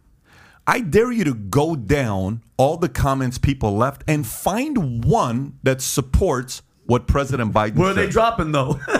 No, no. I you None. just have to see it's comedy if you watch what people are saying. You're full of shit. I'm so sick of it. You know, da da da da da. People are not holding back. So a lot of people are sitting there saying, "Dude." By, the way, uh, you know what a lot of them were saying? We need Trump back. Yeah. We need Trump back. We need. This is not like a Breitbart website. No. This is not uh, Turning Point USA. No, this is this World is Star. Not Daily Wire. This is World Star. World Star. Yeah. Okay, this is World Star. So COVID revealed a lot, and those people who are not lazy, who are willing to think for themselves, are sitting there saying, Listen, man, this ain't working out. Okay. At the top of my priority is for me to have the my economy be okay, my personal life, so I can take care of my wife, my husband, my kids, my family, and I'm I can't do it right now. This shit is too much, and they're getting sick of the game. So, I think COVID was very good to reveal motives of both political parties, and people learned a lot. Look at what happened to Bill Maher. Bill Maher blew up. Yep. Okay, Bill He Maher, up. Bill Maher sounds like he's saw a, you. Bill Maher sounds like a conservative, like he would vote for Trump. I know I'm joking, but he sounds completely everything that he was preaching two years ago. He's completely flipped. He doesn't. He doesn't like anything that's I want to read right a now. super chat real quick because it's about you. It's from DL Saint. I really want to know podcast. Twenty bucks. Vinny is one of the funniest comics in the game. He's put in the work. A true G. Keep doing you, Vinny. I love it. That's a shout out for That's a you. good- Yeah, We did have, it. That's how We, did we it. did it. We have another one here. Andrew Hugh, who said World Economic Forum event 230 was COVID 19 uh, role play. The WF are behind it all, and Biden, Macron, Trudeau, Johnson, and all leaders who are controlled by the WF. Look at the WF Agenda 2030 and ESG scores. You may want to go do research for yourself. I'm not going to get into it, but I suggest you may want to look into. Scott Rodriguez. This is for Vinny. Ha ha ha. Anyways, okay. People are loving And, Vinny. and, and Pat, Uh, not, not to cut you off, so, and, I was watching, so you took notes like a professional. Like, Pat, you have notes, and Adam, this is how, stay in school and read books. Look at my, this is my quantitative easing, tightening government money, the Great Reset. You just- that's me. you did- you did the turkey bottom. with your hand. I did the turkey with the hand, and then that's me, and I'm just not. So, The opposable thumb. Very impressive. Thank Okay, you. I You guys notes. mind if we spend the last 40 minutes going into some issues and getting some thoughts on issues? Let's do it. Let's go into some of these issues here. Okay. So, uh, ba, ba, ba, ba, ba, uh, let's go through New York Times, uh, July 11th. So this is a this is a recent story. Most Democrats don't want Biden in 2024. New poll shows. Okay. Uh, uh, President Biden is facing an alarming level of doubt from uh, inside his own party, with 64% of Democratic voters saying they would prefer a new standard bearer in the 2024 presidential campaign, according to New York Times uh, Siena College poll, as voters nationwide have soared, soured on his uh, leadership, giving him a meager 33% job approval rating. Widespread concerns about the economy and inflation have helped turn the national mood uh, deci- decidedly dark, both on Mr. Biden and the trajectory of the nation. More than three quarters of registered voters see the United States moving in the wrong direction, a pervasive sense of pessimism that spans every corner of the country, every ra- age range and racial group, city, suburbs, and rural, rural areas, as well as both political parties. Only 13% of American voters said the nation was on the right track, the lowest point in Times polling since the depth of the financial crisis more than a decade ago. What do you think about this when you hear this story from New York Times? Well, I mean, sometimes they actually get the story right. The New York Times. you might disagree with that, but the, the the number one thing that Republicans, well, the Democrats should be hoping for in 2024 is that Trump runs. Because the only way the Democrats can still win in 2024 is if it's Trump. You might be saying, what the hell are you talking about right now? Because if a DeSantis runs or someone with mass appeal, it's a cakewalk. Mm-hmm. But if Trump gets back in there and starts mudslinging again, I- don't think the people on the right fully understand. You might have a good grasp of this. Just how much, even if it's against their own pocketbook and against their own interests, how nails on a chalkboard he is to their ears. Again, it might be counterintuitive. Well, he was better for us. Trump gets on screen, gets on TV, and Democrats have a meltdown. I'm willing to bet that at one point you had Trump derangement syndrome. Did you not? I did, yeah. Okay. And half of He America had it did. pretty bad, though. I mean, we had to. I mean, Yeah, this guy, yeah. we had to I went to two rehab for a couple Adam years. took the Trump hat. Luckily, they were very gorgeous women, and things are Yeah. okay now. I'm a little more reasonable. But you fully understand just how much people Yeah. on the left really, really can't stomach Trump. It's a guttural, nails on a chalkboard. When he gets a, America, and people just like, like, you understand fully. So for me, I'm telling uh, putting this out there, I've never voted for a Republican for president in my life. I will gladly take a Ron DeSantis or someone who has those um, conservative agendas just because I think Democrat. I had a conversation with a very high up Democratic uh, fundraiser here in on the DNC side. One of my best friends, I was like, "You understand how fucked up the Democrats are doing these days?" He's like, "Yeah, I'm totally with you."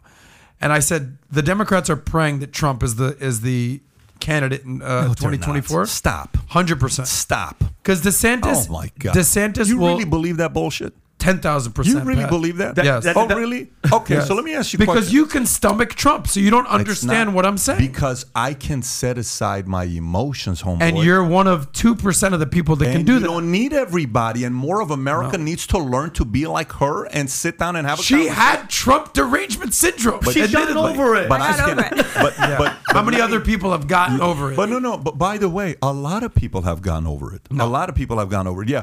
But you, selective hearing, want to believe that. Let me explain to you something for you to be thinking about. Okay. Let's let's take your argument of they want uh, Trump to run. Oh, really? Yeah.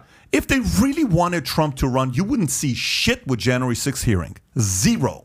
If they really wanted Trump to run, you wouldn't see an article coming out saying Iran is trying to assassinate Trump. President Trump. Oh my God, because the Democrats want him to run. If Democrats wanted Trump to run, they would sit down Nancy Pelosi and guys, enough with January. Let this guy run. He's going to lose. Mm-hmm. Let this guy run. He's going to lose. Do you see Republicans worried about Hillary Clinton running? Republicans are hoping Hillary Clinton running. They're not even getting in her way. Have you heard Republicans talking shit about Hillary? Because they're hoping. That's how you know. Anytime they go after somebody, they're afraid that guy's to run. And you're smart enough and wise enough to know the difference. But selective hearing No, gets no. you to say, well, No. because the Democrats are hoping he runs. no, I'm not. But you're you only, you're taking half that. of my argument, Pat. No, no, no. You have to no, be better than that. I'm saying, do they want Trump? Yeah. Hell no. Do they? Are they rooting for Trump? Yeah. Hell no. But they're saying they're looking at the field. They're saying. If Biden is is the guy, which I don't think he will be, way. who do we have a better chance against? Young, uh, vibrant Ron DeSantis. you have DeSantis. to be wiser than that strategic Are you than kidding the comment me? you just made. You, you don't think that Ron DeSantis has a better chance of beating a Democrat than Trump? I think Ron Burgundy has a better chance of beating anybody on the left right now. It doesn't matter who it is. I- the point I'm trying to make to you is just think about the logic of what you're saying right now. Okay? You know the saying is Sun Tzu says, if an enemy is falling, don't get in his way. Get out of his way. Let him fall. Okay? It's strategic. No problem. If they're really afraid of Trump falling, why do they keep getting in his way? They're afraid. They're afraid of this guy. Whether it's true or not, it's here. I don't think Trump's a strategy going after Musk and doing all this. I don't. I don't. Uh, you know, you heard what I said on the guy. You know, a couple people on Twitter came after me saying, "What happened to you? You had our back and you were Trump." I said, "I've never been a Trump, an anti-Trump, a pro this. I've been a economy guy with policies that allows us to be left alone. And the same people that were so ecstatic about this guy was going to become a president to unify America is the reason why we're experiencing what we're experiencing right now. So I understand the idea of protecting your vote because it sucks when you lose. I understand it. To have to protect it. I still made the right decision because I would have never voted. I get it. The ego is a hard thing. We all have it. Totally understand that. But the premise behind the fact that, oh, the, the Democrats are hoping for get over it, that point. Well, Pat, and- and but depends- let, me, let me- let me just my last Go point, ahead. Go ahead. Pat, and I want to get your opinion. Here on we this. go. Respectfully, No. I disagree. Go No, ahead. I'm not saying. I don't think you understand. I Yeah. generally don't. How disgusted I understand half of a- strategy. no, no, no, no, no. Hear me Yeah. out. How disgusted half of America feels when they see him speak. I don't think you fully get that. I run an insurance company with 27,000 agents in mm-hmm. 49 states who talk to these people every day. I don't think you understand that I'm around these guys constantly from every state. And you're only in Florida. I'm in every state. okay, I'm not. But so what I'm trying to tell you is, I hear their. Last week we're doing something at the office, and I said Hillary Clinton is, is a sweetheart. One of the ladies said she is a sweetheart. Like, so I'm in the street talking. I know I'm, they, I'm. I have to be there. I have to win the guys' vote, or else you don't got. You don't have a business uh, that, that you're growing. The- America's bigger than New York City. America's bigger than Miami. Okay, America is America. You got 50 states you're dealing with, and a lot of them. It doesn't need to be hundred percent of them. It just needs to be five to ten percent of them disagree with you. it's ten thousand people in the Midwest. That's who controls our country. That's the point. Yeah. And they're sick of it. True. Not not Adam. By the way, you, you, whether you're gonna do do what you got to do. A lot of people are very protective of who they voted because they hate being wrong. Dude, I'm not. it- It's zero percent about me. I'm talking about fifty percent of the country that when Trump speaks, Yeah. it's nails on a chalkboard to them. For, who gives a Oh, fuck because who I when, voted because for? because when Joe Biden speaks, it's freaking awesome. no, they go to oh, sleep. Oh, because when he speaks, they go to sleep. Fired up. I want to get up and go. Yeah. You've had Trump derangement syndrome. You know exactly what I'm talking Yeah, about. but and, Yeah. but Adam, not, not, not, and just to really fast to defend. Not, not, sorry to cut you off, but uh, I think the reason that Pat they're doing the January 6th talk and they do just so that if he does, they can just say threat to democracy. They can use those talking Exactly. points because and, and I'm I'm kind of I'm kind of with Adam in the sense that. And question to you guys uh, all: Do you think the DeSantis uh, would win over Trump if they both find if they're both running? That's Like- a different conversation. but I'm saying who who would because the left is going to have a field day with threat to democracy. They're going to still talk about Russia. They're going to bring in all the other old shit that they're going to jam it on there. They have nothing to really the talk. right uh, you said strategy, the right strategy. If you're not intimidated of somebody and you want that person to run, get the hell out of their way. yeah. That's strategy. Mm-hmm. Okay? Get out of their way. Let them keep talking shit about you. You know, how many times have you heard me on camera talk shit about former colleagues or people that we did business with? How many times have you heard me? You- Zero. how many times? Because it's not my style. I don't do it. I agree. Even if they do, and they do it all the time, you mm-hmm. don't see me getting up there. And, it's not my style. Okay? Because the market then gets to decide listen, you know, the only story I heard the other Pat doesn't even get up and takes all the shit. No problem. Because eventually the market's going to sit there and say, damn, okay, I didn't know that. No problem. Yeah. Uh, Get the hell out of the way. Let the market decide because you're not worried about it. They're so worried about Trump.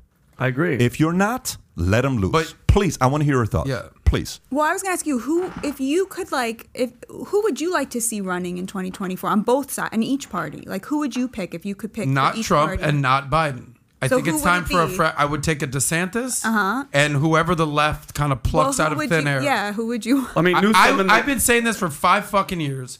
Joe Manchin is America. He ain't running. totally. he's definitely. I've been saying like, who told you about Joe Manchin three years ago? How many times do I have to give you Exactly. credit? for Okay, thank you. I'm, but I'm saying, like any Democrat, I'm a person. Yeah. No matter what, if you watch the the show that I do on this side of the room, I'm the type of person who sits down with this type of person with this type of philosophy and an exact type of different type of philosophy. I say, guys, let's figure something out. Let's see how we could all work together. Because more than a Republican or Democrat, I'm an American. I like I travel the world. I don't like going around the world and being like, uh, you stupid American. I'm like, I'm a fucking American. We up in this thing. Yeah. I like when America has a good stature in the world, and that you can be proud to be an American. And over the last, whether it's Biden or Trump, it's not exactly America's got a good reputation throughout the world. So I would love to have someone, whoever it is, that has a 60% approval rating in America, and it's not Biden and it's not Trump. I'm sorry. So there you go. It's very interesting. How about yourself? Well, I mean, I, I think the debate you guys are having is so fascinating. Something I've noticed is that, um, which it's kind of could be support for either side. Democrats who don't understand um, the extent to which Republicans right now are ambivalent about Trump, especially with the specter of DeSantis rising. They, in their mind, because they have created out of Trump this kind of bogeyman who's so all encompassing, they cannot see the polling that's showing that DeSantis is already neck and neck with him, and they haven't even declared. And I know a lot of Democrats who would vote for DeSantis. I think he has about 60% approval here in the state, And right? this is my entire point of everything we've been talking about. yeah, about. so but I so I think that the Democrats are have a real blindness when it comes to what's happening on the Republican side. So you know, I think actually maybe that does support Pat's point a little bit that um, they don't think they can run against him. I think they're doing January 6th because they are convinced he would beat Biden, and um, I think they're wrong about that. Not, I mean, actually, I don't. I don't think I agree with you. Biden's not. I don't think Biden's going to run. But um, you know, I, I, I cannot see how with these numbers DeSantis doesn't blow Trump out of the water. And I think to the extent that you know Trump doesn't like to lose, it's possible he doesn't even run if if DeSantis can get you know up you know past I don't know 35, 40 percent, fifty percent, right? And people are you know Trump's down in the thirties. I just think that it's. Um, I'm shocked to see how. Not surprised, but um, it is astounding to see how how. are the numbers you're quoting like there's a difference between a Republican primary and a national electorate, right? Well, so now Repu- when you DeSantis poll has a, Republicans, as a as a much better broad appeal to Americans than um, than Trump does. But I don't know what the Republican No, base so looks in for. Okay. in in, Repu- in polls of Republican primary voters, they're now neck and neck, and no and, and no one's declared it. I mean, the idea that DeSantis has a na- such a national profile to compete with a former president It's crazy. It's crazy, and I think it speaks volumes to how he's governed, which is he's and why do you think Republicans feel that way about DeSantis when they've been so all about Trump for the past five years? I do think Janu- this January 6 hearings have hurt him. I, I do think that. And I think more than that, he's hurt himself. You know, Trump, if you really watched, agree with that. if you watched his speeches, you watched mm-hmm. his, Gets in his, his rallies. In 2016, in 2020, he talked over and over and over again about NAFTA, about jobs, about the economy. And of course, yeah, he'd throw in, you know, the mm-hmm. red meat for the press, actually, some, you know, quasi racist comments so that they'd make sure that the press would cover it because they would only cover it if he did that, Yeah. right? Mm-hmm. But he was talking about the economy and jobs. He was saying to the working class, they have stolen everything from you. Now, since 2020, all he talks about is himself. They've mm-hmm. stolen everything from me. Okay. That is the Jackpot. difference. Yeah. and that's Yeah. very, very unattractive. Okay, Totally. It's very unattractive, and somebody behind closed doors has to give him the feedback to realize mm-hmm. people don't like that approach. Okay, let And who's that person, though? Let people tell you. Let other people say you're doing a great job. You shouldn't constantly brag about you. Every once in a while, it's okay to be self promotion, shameless, all that stuff. Believe me, there's a lot of guys on Instagram and Twitter, that TikTok, that are blowing up because they're great at shameless self promotion. Fine, it's a little bit of that is necessary. We know who some of these guys are, but he's at a point right now that he may be losing certain people as well. My And- he- argument, and he- well, my argument wasn't about that you're wrong. My argument is the fact that your premise of Democrats are hoping for him to run is wrong. They're No. not hoping for him to run, Okay. and because if they did, they wouldn't have done what they're doing Can right I now. can I just qualify my Sure. point? Yeah. They're hoping that it's him as the candidate Over DeSantis. Over DeSantis. Okay, I mean, because I agree with that. of yeah. What are they going to say about DeSantis? Nothing. Okay, Nothing. he doesn't like saying Can the you word zoom in? gay. Check Yeah. this out. Okay, This is this is from They get Vegas. So Ins- much ammo against Trump. This is VegasInsider.com. 2024 election betting odds. Trump's at the top, plus 275.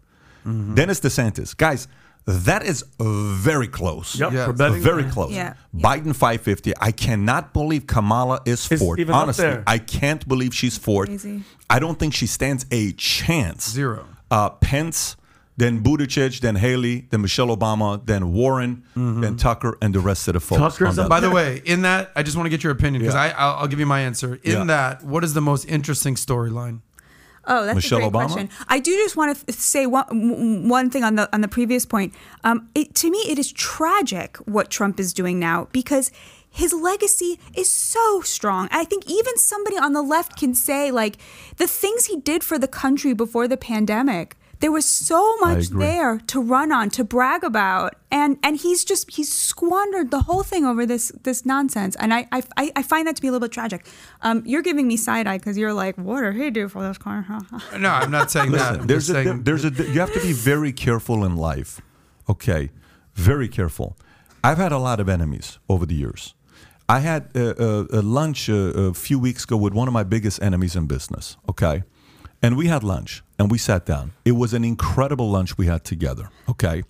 Fasten to the point where the at the end the hug was like a brotherly hug. And listen, Wow. we wanted to kill each other. Okay, this is one of your enemies. You're Th- saying. um, th- you don't need to go any deeper than that because y- so this is somebody that's an enemy in business. Okay, you have to be very careful to not hate or be envious.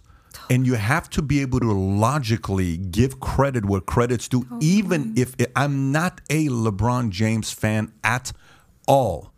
I give him tremendous credit what he did with all the odds being against him to become who he is today, with his as a father, as a leader to his family.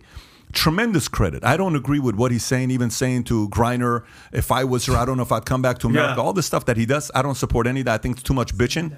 But I support the fact that he's done what he's done. So you got to be careful because for somebody to become a billionaire, win on TV, and to become a president, name me one person that's done that, including Reagan. He's never done that. So his legacy, he's one of a kind.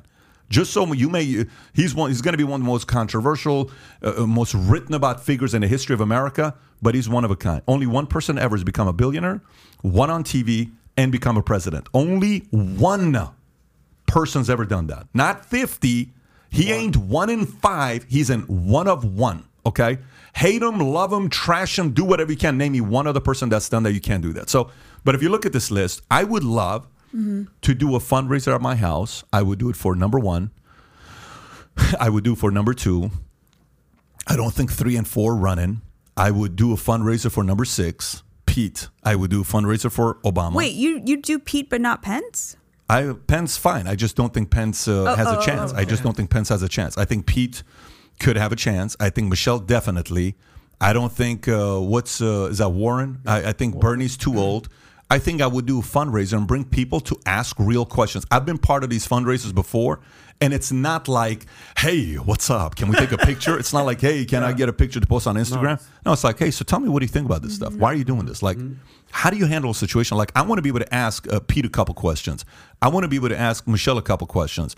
You know, on and where she's at because there's a difference between the Michelle and Barack in 04, one-term senators who are broke, to Michelle and Barack Obama today who are worth a few hundred mi- million dollars. There's a different perspective for business. So I'd love to speak to Michelle about that and see, hey, let's do a fundraiser and ask some questions, and I'll bring some people that are from both sides of the aisle and we'll raise whatever the amount is 25 bucks a head 25 i don't know what their dollar amount is but i would love to do that to see both sides of the aisle okay to do that so for me it's not i'm a trump guy i'm a desantis guy i'm a you know uh, uh, who's your guy uh, uh, Manchin yesterday i tweeted something about Manchin and i said uh, yesterday about Manchin uh, uh, i said joe Manchin I got to read this to you because it's so ironic that you're talking about him today. And this was my tweet yesterday. I said, Joe Manchin, someone give Joe Manchin a Medal of Honor. Okay. I think at the end of the day, this guy's going to get a lot more credit to have so. kept America together during the, because mm-hmm. shit could be a lot worse if there was Yep. not a Manchin today. Yeah, but that's I the agree. odds. But so, Pat, but- I, I think you're the ex- exception, and I don't do this often, but I'm going to give credit to Adam here. I, American politics, the presidential race, is very much a popularity contest. That's all it is. People don't care about policies. You go ask the average American what policies of Trump they like, they can't give you an answer. And what I think is very interesting here is that nowhere on this list is Gavin Newsom. I think it's fairly obvious Gavin Newsom's going to be the candidate. Yeah, I he- think that's who they want. I think that's who they're going to push. I think that's who they're going to have. Yeah. People don't like Kamala. People think Pete's a joke. Tulsi Um, Gabbard's cl- Elizabeth Warren is she's I think people see through her. Um, Bernie, the party won't let Bernie win. I think it's obvious Newsom's going to be the candidate. Donald Trump cannot beat Gavin Newsom. Andrew Period. Cuomo's I up don't- there. You don't think Trump can beat Gavin Newsom? Absolutely Newsom? not. Absolutely not. I think people aren't going to care about what happened in California. I think people are going to look at Gavin Newsom p- purely on his looks and the way he speaks. I do not He was think. just Scroll walking- down, see his odds. Yeah, I don't, know I don't think people Listen, care about politics. Did you politics. see the video of him How's he walking not even the on White this House list? lawn with He's no not on jacket? this He just list. had his That's white shirt. crazy. They're, And they're he's pushing him, making bro. his rounds on the media. ain't gonna All do the it. He's the media is Justin saying Trudeau He of won't do well America. because he Gavin he is- Newsom is the Justin Totally. Trudeau of America. By the way, if you don't think he can get it, I, I think Adam just nailed it. You are. Oh what? no, but Gavin in a Newsom bad is the way. Justin That's what I'm Trudeau. of Yeah, America. yeah, yeah. he's the. uh, you saw what Joe uh, Yeah, but do you Joe think he Rogan can just win? had to say. totally. I think he won the Telling you, nomination. any of these Against guys Donald can beat Trump? Trump. Yeah. I, I'm so. telling you. And Adam's right. The, the left's biggest fear is that Ron DeSantis runs. That is Big their time. biggest fear. I I, I think you make a good point in. with Trump will January have- 6th. are- By the way, But- scroll up for a little bit. Th- th- This is the storyline that I, I, wanted to I think bring. you are right, but I don't think the left realizes it. That that's what I think is somewhere between the two of you. You're right that you know they should want Trump to win, but they don't realize it because Orange Man bad. Like they Yeah. can't. They're not. They can't. They're still deranged. It's so and so they, they hard don't even to hate realize. someone for that long lazy. and then be like, sure, Goes I'll back vote to the for first 10 minutes of the podcast. But by the Pat, way, remember, you're an exception. Most people aren't going to do the research. but, then, Most but people be aren't going to put in the careful work to taking learn. that angle, guys. Be careful taking that angle because if you take that angle, what you're trying to say is the American voter is lazy. That's what you're saying. I don't. we, Be ha- we very discussed that at the careful. beginning. Lazy or distracted. Be, We discussed that very all the careful oh, way up. because if Tyler's saying that's his position, oh, way. you know, the other way, all the way to the top. Yeah. So you're saying the American voter's lazy. we discussed this at the beginning. But by the way, you know who is very interesting because he had he's been he's just been kind of quiet, Who? but he's gonna be there at and he's not scared. Is number one, two, three, four, five, Pete? sixteen hundred dollar. That is Mike Pence. Oh, Pence? If you see what's going on, Yeah, He's going yeah, after yeah. Trump. there Yeah, are yeah, yeah. what is it called? Uh, like what they're doing uh, when you like fight a war, but uh, but you're Proxy- not, proxy proxy battle. war. Ah. So right now they're having a proxy war Yeah. in the state of Wyoming. Totally. Mike Pence is supporting Liz Cheney. Yep. January 6th uh, insurrection uh, committee. And Donald Trump is supporting the lady who kind of looks like a dude, in my opinion. She's in the lead. The lady's That- in the, lead. big time. And they're fighting these proxy wars. They did the same thing in Georgia, where um, Pence supported the governor who ended up winning, and and Trump supported his can. Uh, Trump and Pence, Yeah. they got some serious beef going Oh, on. big time. And Pence If was this was the- a movie, there Yes. would be like, you know what I mean? The confrontation. Yeah, would be like- yeah. and Pence was the greatest bootlicker of all time. big time. He was Trump could do no wrong. And then on January 6th, when he almost got hung, he hung him out to dry. And now Pence I was on Rubin. wants a couple- little reward. I was Uh, on Rubin podcast a couple distribution. days ago. Shout out to Dave Rubin when you guys go play your uh, uh, basketball. I'm Rubin, looking when we forward to playing see what's gonna ball, happen there. But I was on his podcast and, and he said, so you know, what would be like a creative candidate mix? I said, DeSantis, Ivanka Trump would be very interesting. Okay, DeSantis as the president, uh, as the uh, candidate, and Ivanka front of as the the. VP. You know why? Uh, because the Trump camp Mm-hmm. will say at least there is a Trump there. And the Democrat camp that is not willing to vote for Donald, but they're willing to vote for Ivanka because they're comfortable with her. That's a very creative way of doing things. It's distance enough and close enough where the Democrat who are saying I will not vote for Trump, but I think they'll vote for DeSantis and Trump. It's a creative way. Now, to- to- for that to happen, guys, What- I don't think DeSantis is going to pick her as a VP. Yeah. I think DeSantis is a guy that plays it very safe. yeah, yeah. Tim And I think- is for sure going to Yeah, be his. yeah, No, he's going to go with a guy. Scott? Yeah, Yeah. Yeah, somebody for like sure. that. DeSantis? I don't know if it's. I don't Why- know why if do you say anything would be peace for sure, but Oh, he'd Who- be a great pick. Pat, who do you think Trump's VP pick would be if Why- it just happened not? right now? Who would it be? I, I just haven't heard his name thrown out there that much. He asked a question. What do you think Trump's VP Who's is going to Trump's be? VP pick would be if right now it happened right now? Can I now? tell you who I think it's going to Yeah. be? Someone that's not on this list. I think so too. I think so. That's I mean, Trump's, Mike, uh, Mike Pom- Pompeo might be a ga- he's a He's- gangster, bro. he's That's not CIA. No, I think he'd He's go not with gonna pick Nikki him. Haley for sure. No, That'd he be. I don't come even back think. to I don't No. even think he's going to go with anybody on Anybody on this this Yeah, list? yeah, yeah. Yeah. Trump? By the way, FYI, just just so everybody knows, guys, just so everybody knows, um, the next two years of media Mm. on this topic is going to be bonkers. Okay, the next two years, this is gonna be the Mm-hmm. ultimate Super Bowl of Super Bowls. You you talking AFC, NFC, WWF. it's gonna be so freaking nasty. I can't wait. So and, and, I and, and nasty is great for TV, Big time. You know what I'm saying? So Well, it's let, not- we can but- get nasty like- next couple but But years. Here's the revamp question: Is nasty good for America? I want what's good for America. No, not but good for CNN media. for, CNN and them to, to come back out of the freaking grave, they need that. They need this. Let's go to a couple drama. other stories. Hang I on, want- I Pat, want- real, so real quick. I, I, I've heard this come up twice now that voters are lazy, and I want to address this. Why do you think Mark Zuckerberg dumped 150 or whatever, how many hundreds of millions of dollars into a get out the vote campaign, pushing everybody to vote? Go vote, go vote, go vote, go vote, go vote. Because people don't do their research. They vote for who they're told to vote for. I don't think they been have a big opinion Yeah. it. I think that's exactly why I- Adam's right. I, I- I, I don't think boker, uh, voters are lazy, But- I don't think politics is the top of but their but list. but wait a minute. Let's unpack that, my friend Tyler here. So I think majority are lazy, but the minority is going to determine the next president. And if you got a million people who flipped, you don't need everybody. That's a million people who flipped. That's the truth. Yeah. A million who flipped. Okay. Is Trump good at making allies? What's his resume show in him creating allies? He shoots himself. Who's who's fired more people on his own administration than him? I don't know a lot of people. Okay, so that TV show was not a show. That's that's him. Okay, 100%. So so if if he's gonna go, a person needs to get in there to give that side of marketing storytelling. If he continues with this part about you know it's not fair, it's not fair, it's not fair, he's got three to six months to make changes. I think three to six months later, it's gonna be who's to be pushed. I think, in, in, as of right now, I actually agree with the way it is today. I think this thing can flip in six to twelve months, and it can flip very quickly. In what regard? How In- flip it? Uh, flip meaning if he goes, uh, uh, people are not inspired by "feel sorry for me." People are not inspired by "it's not fair." That's not an inspirational message. People are not inspired by an entitlement message and his messaging is I deserve to be there right now. It's just listen, it's not attractive. Go fight and win it again, and especially change your approach. Like now, when people Yeah. are struggling so much with like inflation, with like basic basic needs, they could both think that he lo- that he won and it was unfair and feel like why are you, why is he not feeling sorry for me? Why am I being asked to expend pity Yeah. on this person who's a millionaire and I can't f- afford to fill up my car with gas? I think that that's the that's He- really he- important. This is like the easiest time for him to just say, I have nothing to say. This is all thing I will tell you.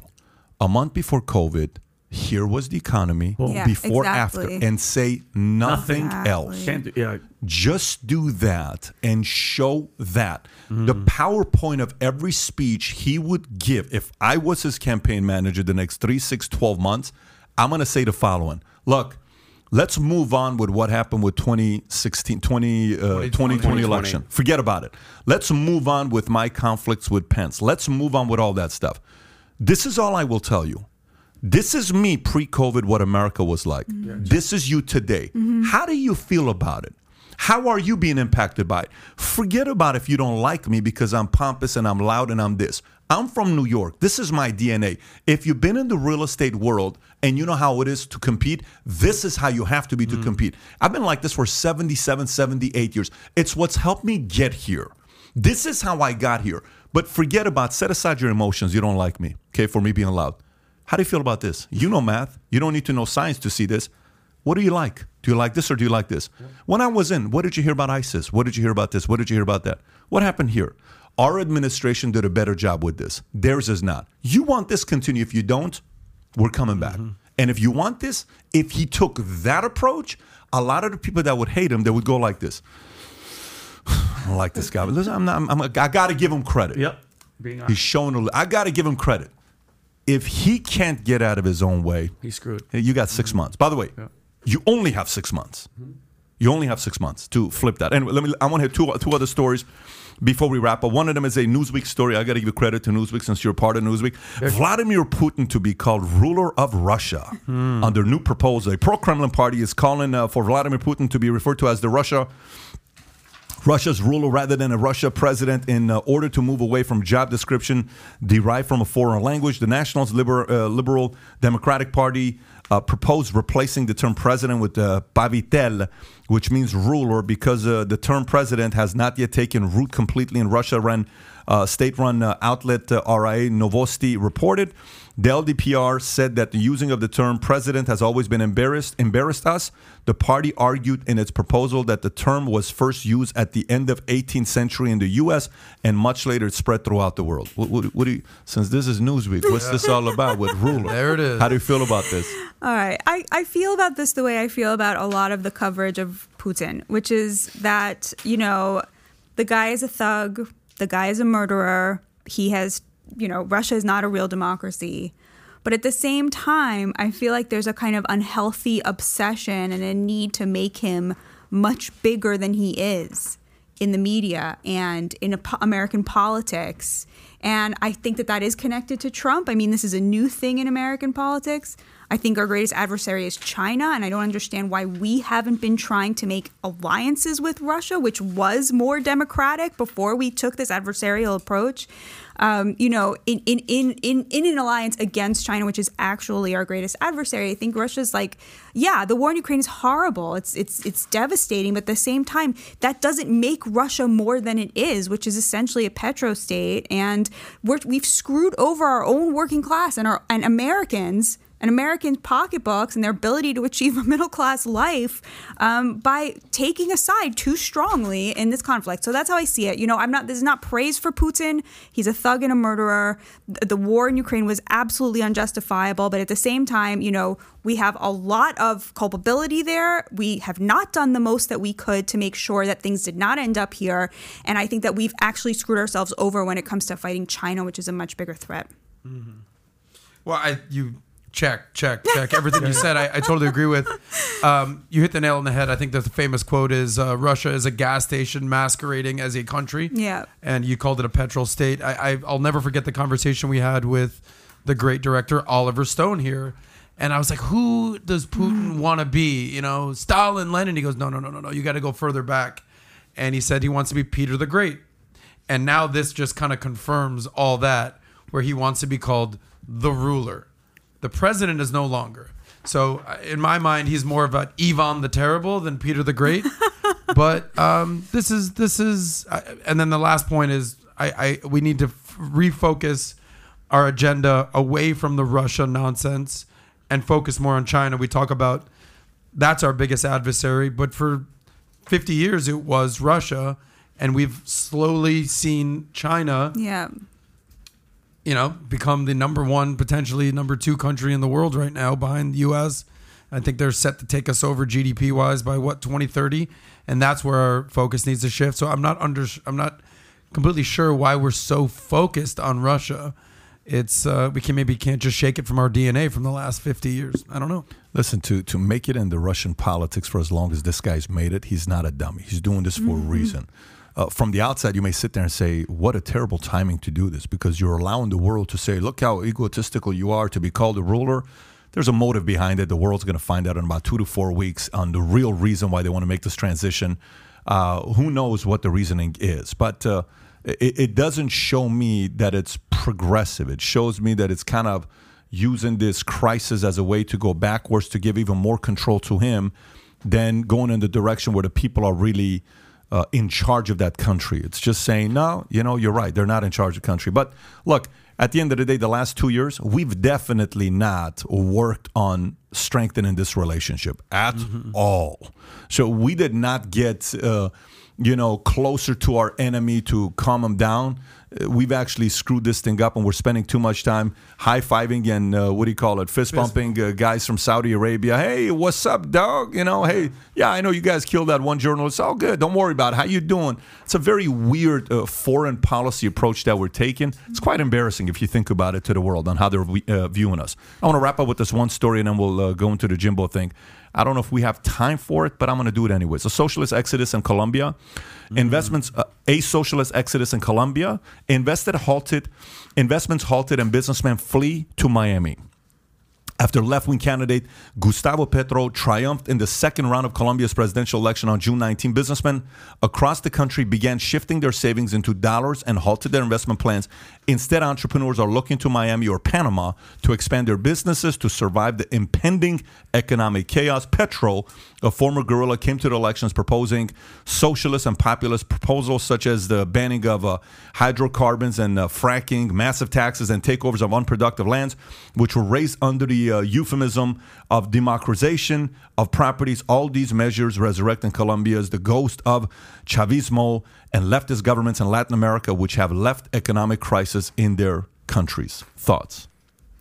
Um, well, to me, I'm going to think about this from like a domestic point of view. Like, you want to know why Hispanic voters are flocking to the Republican Party.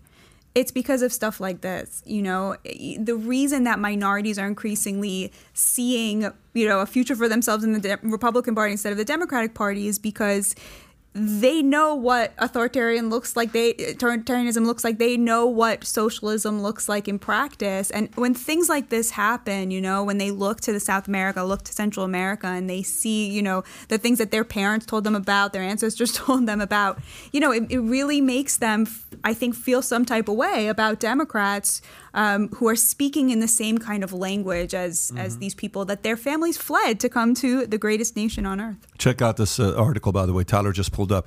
Get your money out now. Miami brokers target Colombian buyers after leftist election. What a great strategy, by the way. Adam, you got thoughts No, on I just sent Tyler that article because look, I'm born and raised in Miami. I have a lot of Colombian, Venezuelan, uh, Brazilian, Argentinian friends, and I had a conversation with um, a Colombian friend of mine recently, and he says every night, wealthy and even the not so wealthy Colombians sit down and they talk about their Plan B. Every night they sit down and they say Plan B is when shit hits the fan here, and it's happening. Is we move to Miami. And uh, someone who lives in Miami uh, that is a fan of the Colombian women, they're nice people. come on down. But a lot of real estate brokers in Miami, they're exactly what they're saying. They basically say, get your money out now and take your assets and come live in Miami. And that's exactly what's happening. Pat made one last note. Well, you know, you guys are talking stuff, and it's just that I think I'm a Marxist now because of Batya. So now I think I'm switching over because how how how dope was she as a as a as a guest? She's It was awesome. amazing, Batya. She's You're best. awesome. It was great Uh, to it's talk to great you. To have you on. I want to wrap this up with uh, uh, a message for some of you guys with this picture up here. That's my dog. The one to the right, Jimbo. Jimbo. Jimbo has been missing for two days now. Okay. We went out to dinner on Saturday night with the kids. We came back. Both of them got out. Coochie to the left was found. Jimbo to the right was not found. And uh, we've uh, that same night I got on the jet ski. I went around the community to see if he fell in the water because that one time he fell, I went and got him. Not there. Uh, and uh, we had the security camera to see if he got out of the community. This is North Fort Lauderdale area. He did not. Uh, so if anybody sees uh, that dog, Jimbo, on the collar is my phone number. You should be able to get a hold of me. And uh, if you do, you're in the North Fort Lauderdale area. I'm going to give a finder's fee of five thousand dollars. If you do find Jimbo, this guy's been my uh, best buddy since I started the insurance company 13 years ago. They're pretty much our first kids before we had kids.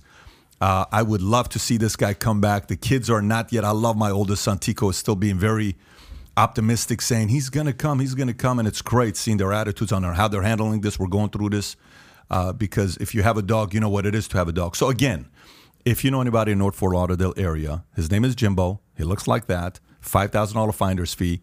You can either send us an email, info at valuetainment.com, or text me on the number that's on his caller, uh, Jimbo, North Fort Lauderdale area. Thanks for listening, guys. Uh, Tyler, go ahead. You have a big thing coming up tonight. What's that? Oh yeah, tonight I'm doing a real estate uh, bubble webinar. If you haven't yet signed up, there's twenty thousand people that have already registered for it. Wow. And the capacity is only five thousand. And last time we hit five thousand within the first five minutes. So if you haven't yet registered, put the link below to go get registered to it. We've done weeks of research, hours and hours of research, and it's a. If you watch the Dave Ramsey market crash video, this is a different perspective on the market crash video with a ton of data, and then you can make up for yourself what you want to do. There's a lot of folks in the real estate uh, industry, mortgage industry, title, furniture, escrow, construction that are curious, and there's people that are not in the industry that are curious. You may want to get on that webinar. At the end of it, I'm going to give you a 20, 30 page PDF of all the things we talk about on tonight's webinar at 5:30 p.m. Eastern Standard Time. Put the link below in chat and the description for uh, for people to log on to. Last but not least. Uh, if you loved uh, our guest today as much as we love Batya, go ahead and purchase her book, uh, uh, well, Bad News How Woke Media is Undermining Democracy. And, uh, you know, if you really enjoy the debates, the back, I mean, I think we started debating from five minutes into Yeah. it, right? It was not even, hello, hey, I disagree. Let's, It was awesome. If you like that format, give us a thumbs up and subscribe to the channel. You're awesome. Looking forward to having you back again. you so Take care, everybody. Bye bye. Bye bye. Bye bye.